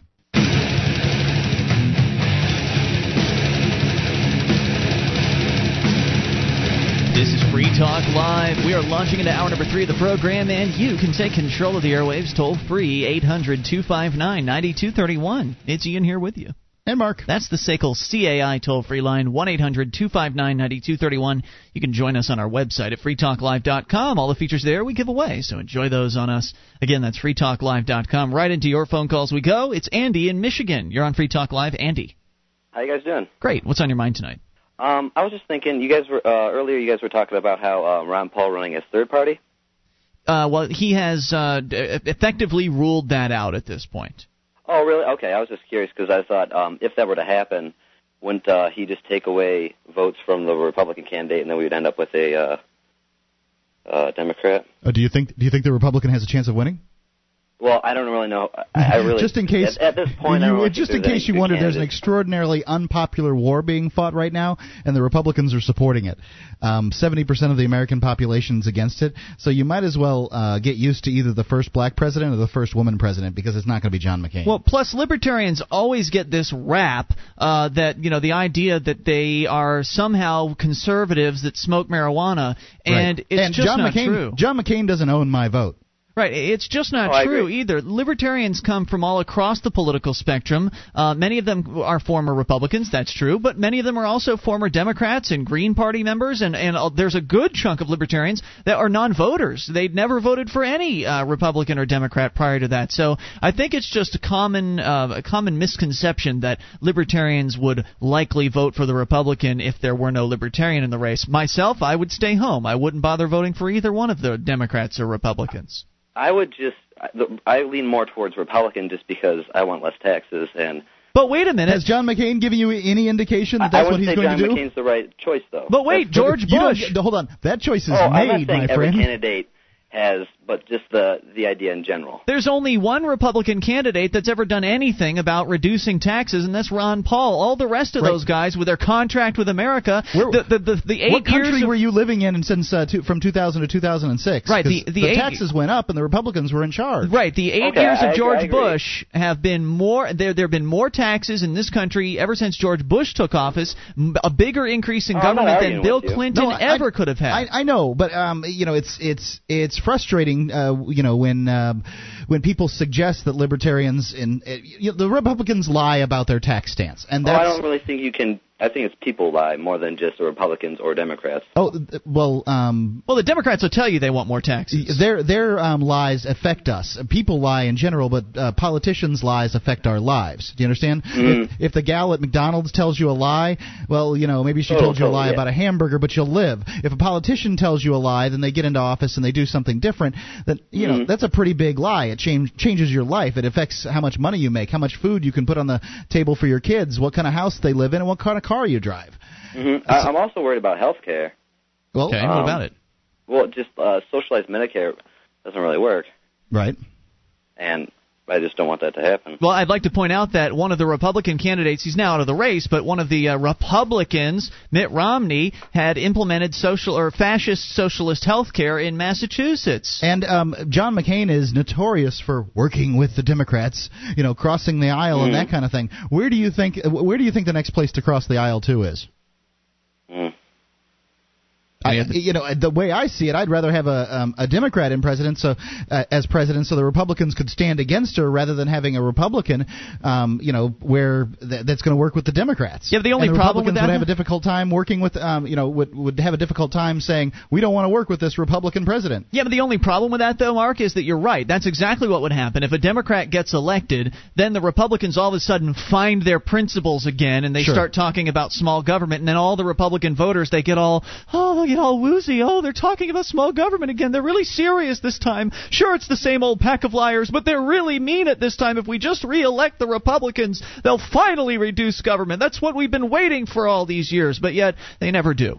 Uh, pe- People keep voting for Republicans and Democrats, and it never makes a GD bit of difference as far as uh, uh, what happens in Washington. It always gets get, uh, bigger, and it's interesting that during Republican administrations, government increases at a faster clip than it did than uh, during Democrat administrations. Just an interesting observation, and it's true. Ron, Paul, or, or not Ron Paul, Ronald Reagan, this you know big small government conservative, he drastically increased the size of government during his term. George Bush increased the size of It government it far more than increased Bill Clinton during his term. Yeah. um, more accurately. He signed the bills, Mark. Some of them he did. Yeah, well, he could have vetoed more, but he didn't. That's politics. For It you. is politics, exactly. Any other thoughts tonight? Um, I actually had a question for you, Ian. Yeah. Um, uh, someone was telling me you're an anarchist. Your You know, I, someone accused me of that earlier this week, and no, I don't. Uh, I don't like that term. It doesn't describe me. The term anarchy suggests a, a lack of rules. I support Okay. the idea of rules, right, private property rules, which makes me a free marketeer and a voluntarist. Uh, I was just wondering what your just your your beliefs and how, how if if if you were in control, how how it would be. I don't want to be in control. Uh, well, i i an ideal uh, government, if you will. No, no government whatsoever. I think we should have self government where you control your life, you make decisions for yourself, and as long as you aren't harming someone else, uh, you would be left alone. Does that make sense? I mean, I I agree. There you I go. just think it's a little more complicated than that. I would agree. I think people try to make it more complicated, but it's really not. If you just let the marketplace uh, operate unhindered without government regulation, then the market will handle anything that people are demanding. It will be provided by people in search of Pe- profit. People are dumb sometimes, so I mean, you can't really. Right, so why would we want to put dumb people in charge of market when- government? When, people, you know, there's always going to be that one person that's striving for power. I understand that people are dumb and in search of power. Why would we want dumb people in search of power to have the access to power? That's what they Oh, have I right now. I, I don't. I don't either. I don't. I don't agree with that. Right. So there's your I, argument I just think against. Sometimes that does happen. Well, that's the argument against government, though. Is that Mhm. is that because government is there and government has power and lords it over others, you are then setting up a uh, a possibility for people who are in search of that power to seize it and lord it over others. Why would we Oh, want yeah. that? We don't. At least in the free marketplace, dumb people are just dumb people, and power seekers can't get power because there's none to be had. hmm Make sense? It, it does make sense. Uh, I mean, I, I was pretty much a slave to the television before I started listening to this, and now ever since I started listening to you guys' show, I've been starting to, you know, start reading more and trying to educate myself because I don't want to be another drone. Absolutely, and I, that's a great mindset to be in and continue to educate yourself. I know I am. Thank you for the call tonight. 800 259 9231. Bring up what you want. Uh, all right, so let's get into it, shall we? The uh, 10 illegal job questions. This from TechRepublic.com. Number one. Now remember, this is. I think these are federal laws, although in many states there are other state laws that apply to, to job interviews. Number one, where were you born? You're not allowed to ask where a person was born. I guess it would uh, show ethnicity. The question might seem like small talk as you get to know a person, but it could also be used to gather information illegally about the candidate's national origin. Although it might seem more relevant, you should avoid asking, Are you a U.S. citizen? You can ask whether a candidate is authorized to work in the United States, but avoid asking about citizenship. Uh, Okay. and so you can't even know whether a person is a naturalized. You know, uh, you you can't know whether they have a green card or something like that. I don't know, Mark. Guess Sounds not. like it's a, a tricky issue. Number two, what is your native language?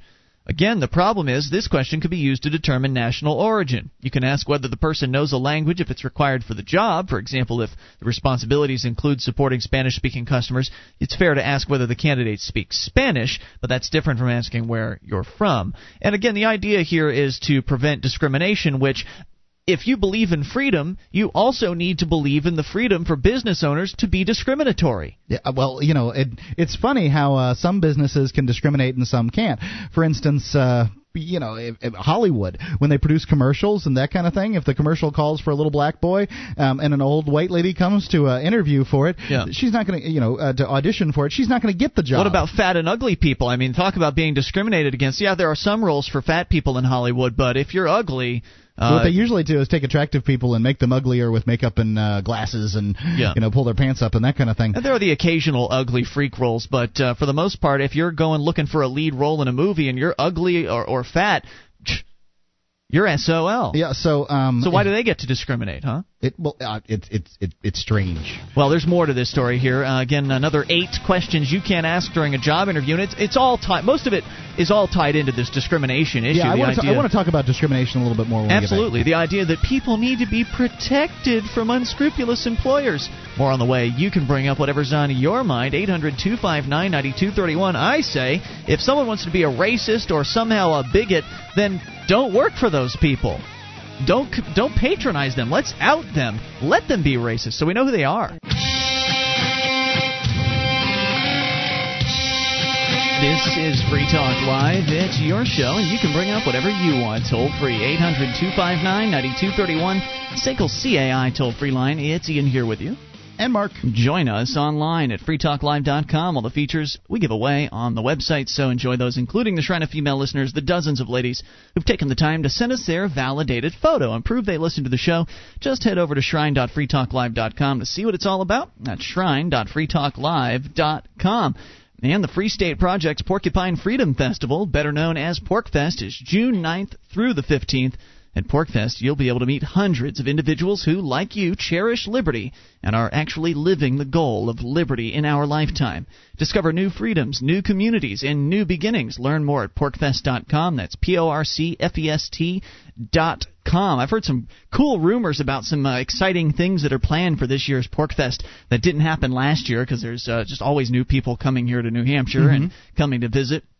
Let's see. Rumor is there's going to be a, a Dance Dance Revolution competition going on. Oh, there, that's going to be fun. which is a lot of fun for a lot of people. Uh, plus, I, I've also heard rumors that uh, the the man behind Sekel CAI is going to be sponsoring a barbecue or something like that, like all week long. I, I have not gotten the details on this, but sounds right. Also, rumor has it that uh, Barry Cooper from Never Get Busted is going to be tagging along for that barbecue as well, so that should be fun too. Uh, and we're going to be there broadcasting live on Saturday night from PorcFest, so be sure you join us as well. All the details are there at porcfest.com. Uh, we continue with the list of 10 things, 10 questions that are illegal to ask during a job interview. Uh, that's not if you're being interviewed, that's if you're the interviewer, if you're interviewing people for a job.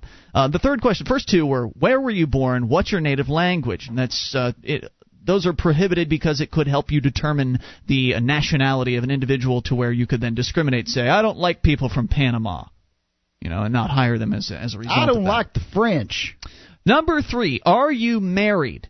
Here's another question that would seem innocent in most settings, but definitely not in a job interview, says TechRepublic.com, because you can't discriminate on the basis of marital status. This question is off limits. You know, um, there's there's certainly employers out there that would want to hire somebody who's single over somebody who's married, or somebody who's married over somebody single. There used to be uh, prejudices against uh, people that were single. There's like, uh, you know, they they wanted you to to uh, need to have a job. You know, being married is going to make you a little more stable Mhm. in one area, but uh, being single would make it easier for you to travel for your work. Um, is is the idea, and I don't think that an employer should be limited on that um, any more than the individual is. Well, no, the it- individual can decide whether or not the job is for them. The Right. employer should be able to decide whether or not the job is for them too. Absolutely. Because it's a fit. It's a decision between the two of them as to whether or not they want to work together. It's like saying, um, you know, in a marriage that uh, you can't make decisions based on uh, this, this, you know, anything about the person.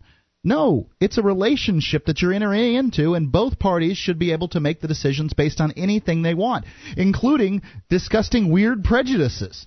Um, yeah, I only want to hire people with blue hair. I, I you know people that that are of certain ethnicities, uh, you know, gay people or straight people or whatever.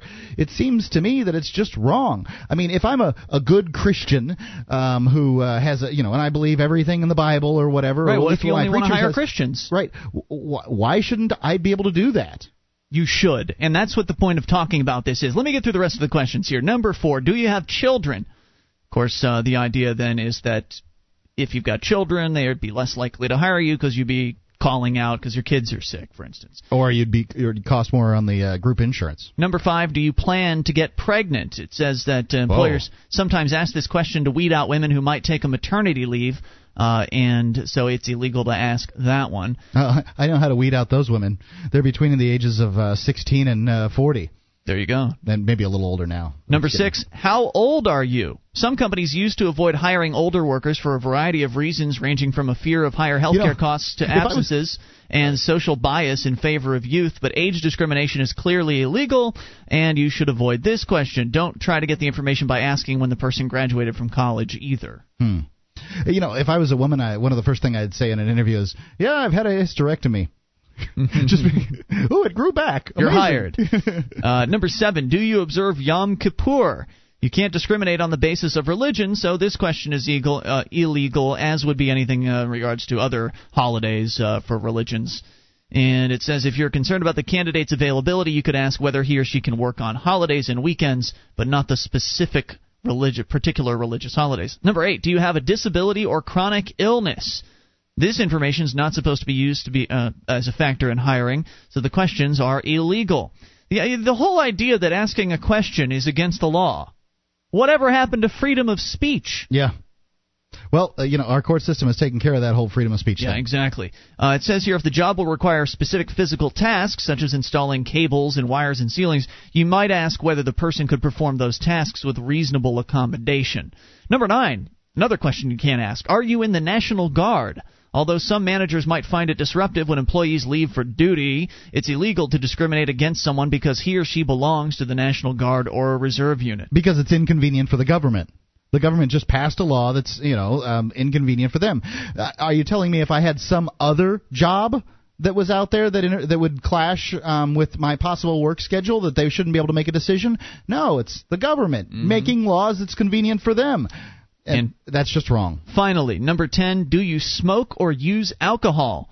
In general, you can't discriminate on the basis of the use of a legal product when the employee is not on the premises and not on the job. And once again, you know, this goes back to somebody who might be uh, might consider themselves a, a good, clean, straight edge person. Perhaps they want to populate their business with other people who have a similar mentality, other people who don't engage in drinking alcohol or smoking cigarettes or, or doing drugs.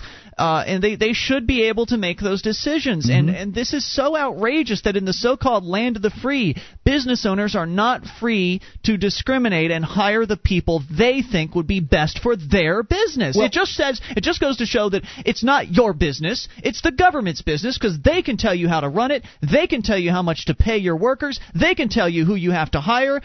It's just you don't even own your business in this country. You don't own your property. You don't own your car. We're all just a bunch of serfs. You know, the um, when it comes to uh, smokers, some employers don't like smokers because they're outside smoking too often. Well, sure, they always the want to take a smoke break. It's because the government's passed rules that says that uh, you can't allow people to smoke inside your business. Part, well, you know, that's part yeah, but I might not want people to smoke inside. That should be your choice too. Um, it's your business. You pay the rent. You Yeah. pay the mortgage. Um, you pay everybody who's there. If a smoker doesn't want to work there, then well, you know that's they're making a decision for their life. It's just disgusting that this is going on, and it needs to stop. These uh, there again, there's apparently there are state laws and federal laws, and from what I understand, because Julia just went to, went, to, went went through extensive training on this for her job. Uh, from what I understand, if there are two laws, uh, for instance, one state, one federal, and one is more restrictive, whatever it is that's more restrictive, whatever it is that benefits the employee, is the one that you have to fo- uh, Mhm. follow. So there's no federal precedence. It's just whichever benefits the employee more. Uh, so again, you know, this ties back into what we talked about earlier: the idea that you, as someone who is an employee, you actually run your own business. You're selling your labor. You're selling your skills to the business to the uh, the owner of whatever business it is you're working for, and you should be free to choose who you want to work for, just as they should be free to choose who they want to work for them, and let the decisions be made between the two individuals. The marketplace does work if you just let it happen. What if I want to start a business where I only hire atheist females between the ages of 18 and 22? I should be able to do that. In fact, why shouldn't you be? Apparently, with all these uh, restrictions, Mark, you should be able to get a job at a strip club that only that usually only hires women. Why can strip clubs only hire women? This They're is just insane. Our archives, website, and podcast will continue to stay free. But if you think other people deserve to hear this show, consider becoming a Free Talk Live amplifier for just three dollars a month at amp.freetalklive.com. Help free some minds. Visit amp.freetalklive.com. This is Free Talk Live. It is your show, and you can take control of the airwaves toll free at 800 259 9231, the SACL CAI toll free line. It's Ian here with you. And Mark. Join us online. FreeTalkLive.com is the place to go. The features we give away, so enjoy those on us. And that's uh, 800 259 9231 is our number. The website is freetalklive.com. We continue here with uh, your phone calls in a moment. But, Mark, did you have anything else to say on this discrimination issue? you know, um, as as strange as it sounds, I think that the wor- that it would be just fine um, if you know we didn't have if, if we allowed businesses to discriminate on anything they want. Absolutely. I mean, let's let's take the worst case scenario here. Uh, black people have probably have had it real rough in this country, Mm-hmm. um, but remember, most of the reasons that they had it rough were laws. You know, there The Jim Crow laws, for the instance. Crow, yeah, that's what they're called, Jim Crow laws. They weren't the Jim Crow rules that uh, bigoted white business owners uh, made up. They were the Jim Crow laws. Mm-hmm. And uh, you know, the, sitting at the back of the bus. That uh, believe me, it wasn't the bus peop, um, owners that did this. It was the po- politicians that abused their power. Many bus owners lo- lobbied against it. And it's racism's very unpopular right now, um, and I just can't see. It's not going to gain in popularity. I, I can't. I can't see that either, especially with the uh, intermarrying of uh, races and people, you know. Thank um, goodness for that. You know, having uh, you know the ethnicity becoming more and more mixed. Yeah. The I, I I just can't see how it's uh, you know how it would be good for a business to say oh we don't allow blacks in here. I just can't It wouldn't. imagine. I wouldn't go there. I, I, I mean, to try to try to imagine that store in your town. How would you feel about that person? Um, that person has to, you know, live and and work and uh, you know do business in that community. They're going to have a very difficult time living and working and doing business in that community. Are you going to want to live? Um, you know, I, I might just uh, certainly if I do business with them, my service the service would stink. Um, the prices may be higher, and I may just choose not to do it. Period. Um, if they come into my store and uh, you know want to buy something, I may not even sell it to them. Yeah. Sorry, I don't serve people Racists. with a first name like yours. Get I, out. I, I discriminate against racists. yeah, you can no do whatever sales you to want. racists. Yeah. That's the way it should be. and I think that these these problems would handle themselves. And you know, to to not allow lawyer, uh, employers to make uh, decisions for themselves, it's it's just antithetical to freedom. It sure is. Let's go with your phone calls. Talk to Mac in Georgia. Mac, you're on Free Talk Live. Hello there. How's it going, guys? Hey, great. What's on your your mind? Military cop. I'm sorry? This is your neighborhood military cop. Oh, yes, military police Mac. Hey, what's happening? I'm doing good. Um, listened to a podcast the other day. Y'all was talking about the defects, taking people kids. The, yeah, um, like- DCF, Yeah, DCF. Yeah. Department of Children and Oh. Families. What do you got? Oh, when I was 17, the South Carolina Department of uh, Social Services they tried to take my they tried to take me away from my mother. Really? Yeah, I was, I was just diagnosed as diabetic, and they the doctor had got some results back, and was saying that my kidneys were probably messed up. So I had to go to the hospital. I had to spend a couple nights in the hospital. And as a precaution, the doctors called the DSS to check on me. Mm-hmm. And I wake up the next morning. Well, my mother and the lady talked, and they said it was going to be at a certain time. So I wake up about an hour and a half early before they were supposed to come in and talk to me and my mother. And I wake up, lady sitting next to me. The woman from the government was standing next to you. Yeah. What did she want? She wanted to ask me some questions Wh- What about? about how my mother was taking care of me if I was on my medicine and everything. Hmm. Um, turned out that turned out that the DSS interpreted take on on on this person and make sure that they went to the hospital to start proceedings to take take the child away, take me away from my mother for neglect. So they were so the doctors called in the bureaucrats because they thought that they just wanted them to check on you, or they thought that you were being neglected. They thought they wanted to check on me, make sure I made it to the hospital. And I'm a little confused here. So the woman from the government was was trying to see if you were being uh, neglected by your mother. Yeah. So how'd She that turn already out for started, you? She already started receiving and everything. She what? She already started. She already put the paperwork in and everything. Wow. To take you, you mean? Yeah. So even before she had asked you the questions, she put the paperwork in. Yeah. It was over a span of like about two or three days. Wow. Because that's what they do. You know, you call DCF or you call the Department of Children and Families, in this case, Social Services, and they take kids. They that's, take kids. That's what they do. That's what they know how to do. I mean, honestly, I think it's stupid. You know what I mean? I've seen I've seen cases both as a civilian and and as an MP. You know, working with civilian law enforcement where um neighbors have vendettas against um adults and they just call DSS and with one fell swoop they they take the kids. Yeah, it's just tragedy after tragedy. How did this end up resolving itself? This situation? Uh, the lady, lady answered questions and left. It was still about hour before my mother came. I called her as soon as the lady left, and by the time the lady made it back into South Carolina because the hospital was in um Savannah, where I lived, I was like about I was close to Savannah, so Mm-hmm. I just went to Savannah to go to the hospital.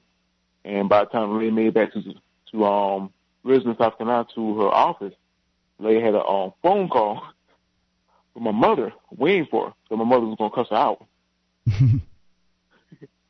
And after after she after my mother stood up to the lady, they closed out the case. I never heard from her again. They pulled it. Wow, I, you're fortunate there. Yeah, lucky. and- well, also you were of age to where you probably could have come to your mother's defense. You know, the problem really comes in when you're dealing with four-year-olds and three-year-olds and you know young kids that uh, you know they don't they can barely even communicate. I guess four-year-olds can communicate, but you know young young kids that uh, that can't communicate very effectively uh, when they just come in and snatch them up and they can't speak for themselves to say, hey, wait, I love my parents, let me stay here. Mac, thanks for the call tonight. We appreciate hearing from you. Eight hundred two five nine ninety two thirty one. So It's a nightmare whenever DCF gets involved. Um, you Yeah. know, with uh, your family. Let's continue. Uh, we have Jim on the line in Indianapolis. Jim, you're on Free Talk Live. Hello. Oh, my name's Vince. I'm sorry. Oh, Vince, what's on your mind? Yeah, I've got uh, an interesting article here. It says insurers ask doctors to disclose patient info.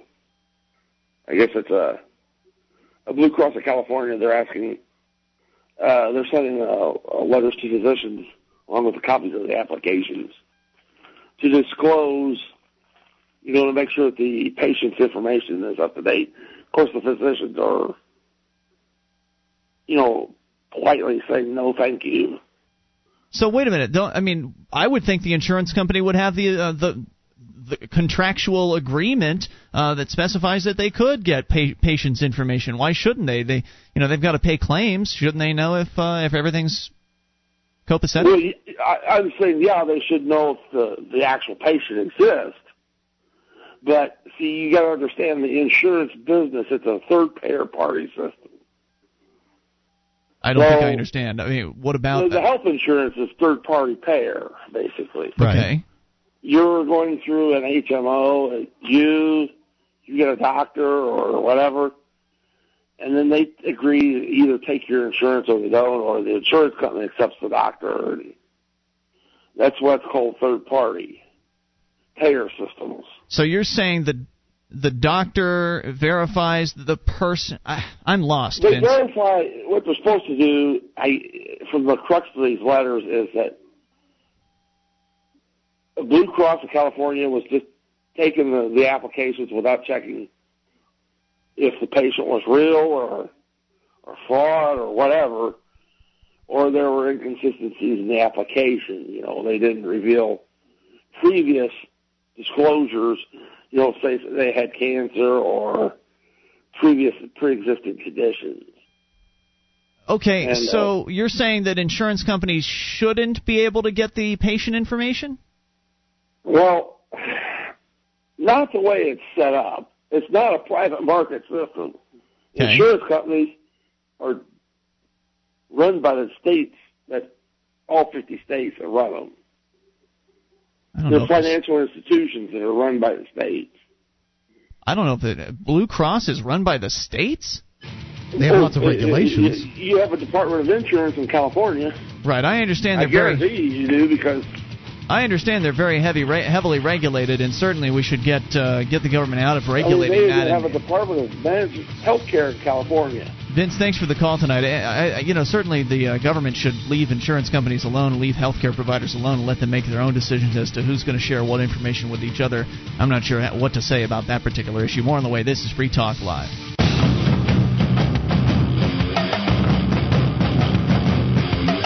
Show is Free Talk Live. You can take control of the airwaves via the toll free number at 1 800 259 9231, the SACL CAI toll free line. It's Ian here with you. And Mark. In these remaining moments, just enough time for your call. If you make it now, you can also join us on our website at freetalklive.com.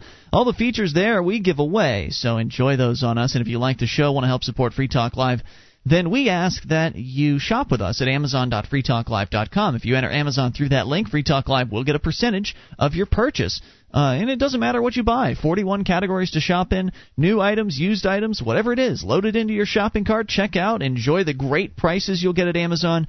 Uh, also, enjoy the free Super Saver shipping deals uh, that they have on so many of their items. And feel good because not only did you get what you wanted at a great price, but a decent chunk of uh, the purchase price actually went to Free Talk Live. They've got a pretty nice uh, re- reward system for us there. But you have to enter through Amazon.freetalklive.com. And movies, lingerie, and marital aids, if you're looking for those items, go to adameve.com. They've got a special offer for you. adameve.com slash talk is where you want to enter.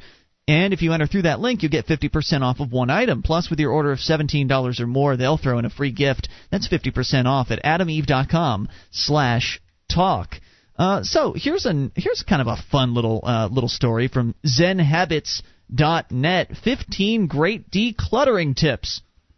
Everybody needs to reduce clutter in their lives, unless you're a pack rat. You love this this this subject. You you just hate clutter. I, I, I do. You know, uh, Julia and I were rearranging a room upstairs in the house recently, and I took that opportunity to clear out some more crap I didn't need. So, uh, you know, I, I'm always constantly, as much as I can, paring down the amount of stuff that I have because I just can't stand having too much of it. I don't want to become a pack rat. I uh, this frightens me, and uh, simple is good. Simplification, I think, is very important because if you're if you if if things are simple, you know where they are. Though, of course, the pack rats they know where things are too. That's kind of a funny thing about them. If they, even though they've got a, a load of stuff all piled up all over their house, they can go and find things in it. It's. It's just amazing.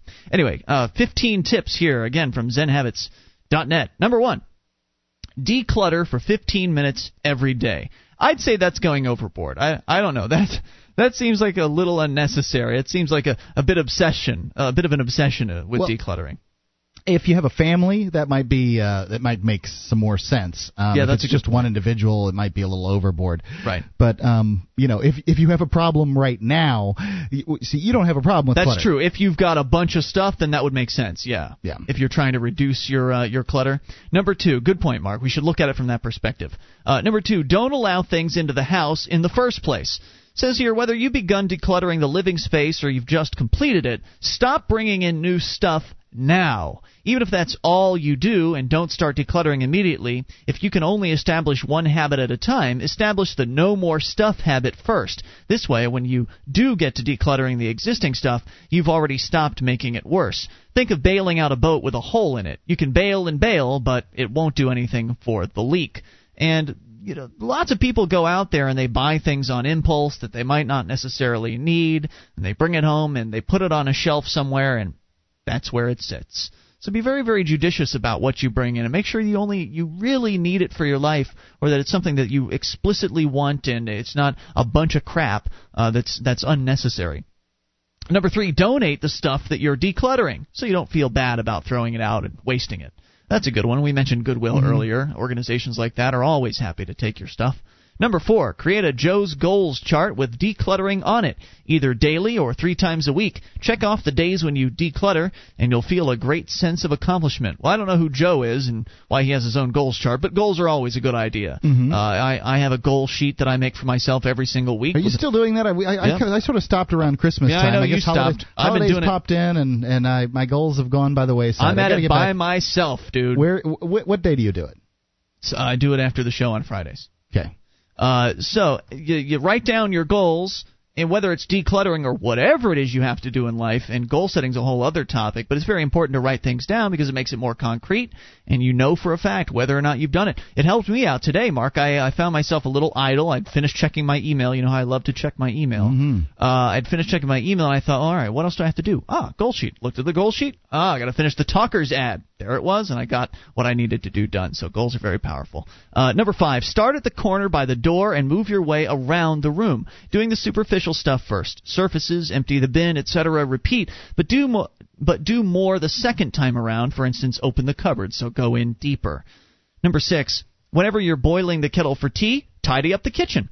If the kitchen's tidy, tidy up the next room. It's only three minutes, but it keeps you on top of everything. Hmm. Number seven, use the one in, two out rule. The rule is whenever you bring in an item, you have to throw away two other items. Hmm. Now, first, you cheat by throwing out two pieces of paper, but soon you'll actually have to move big stuff. That's kind of an interesting one.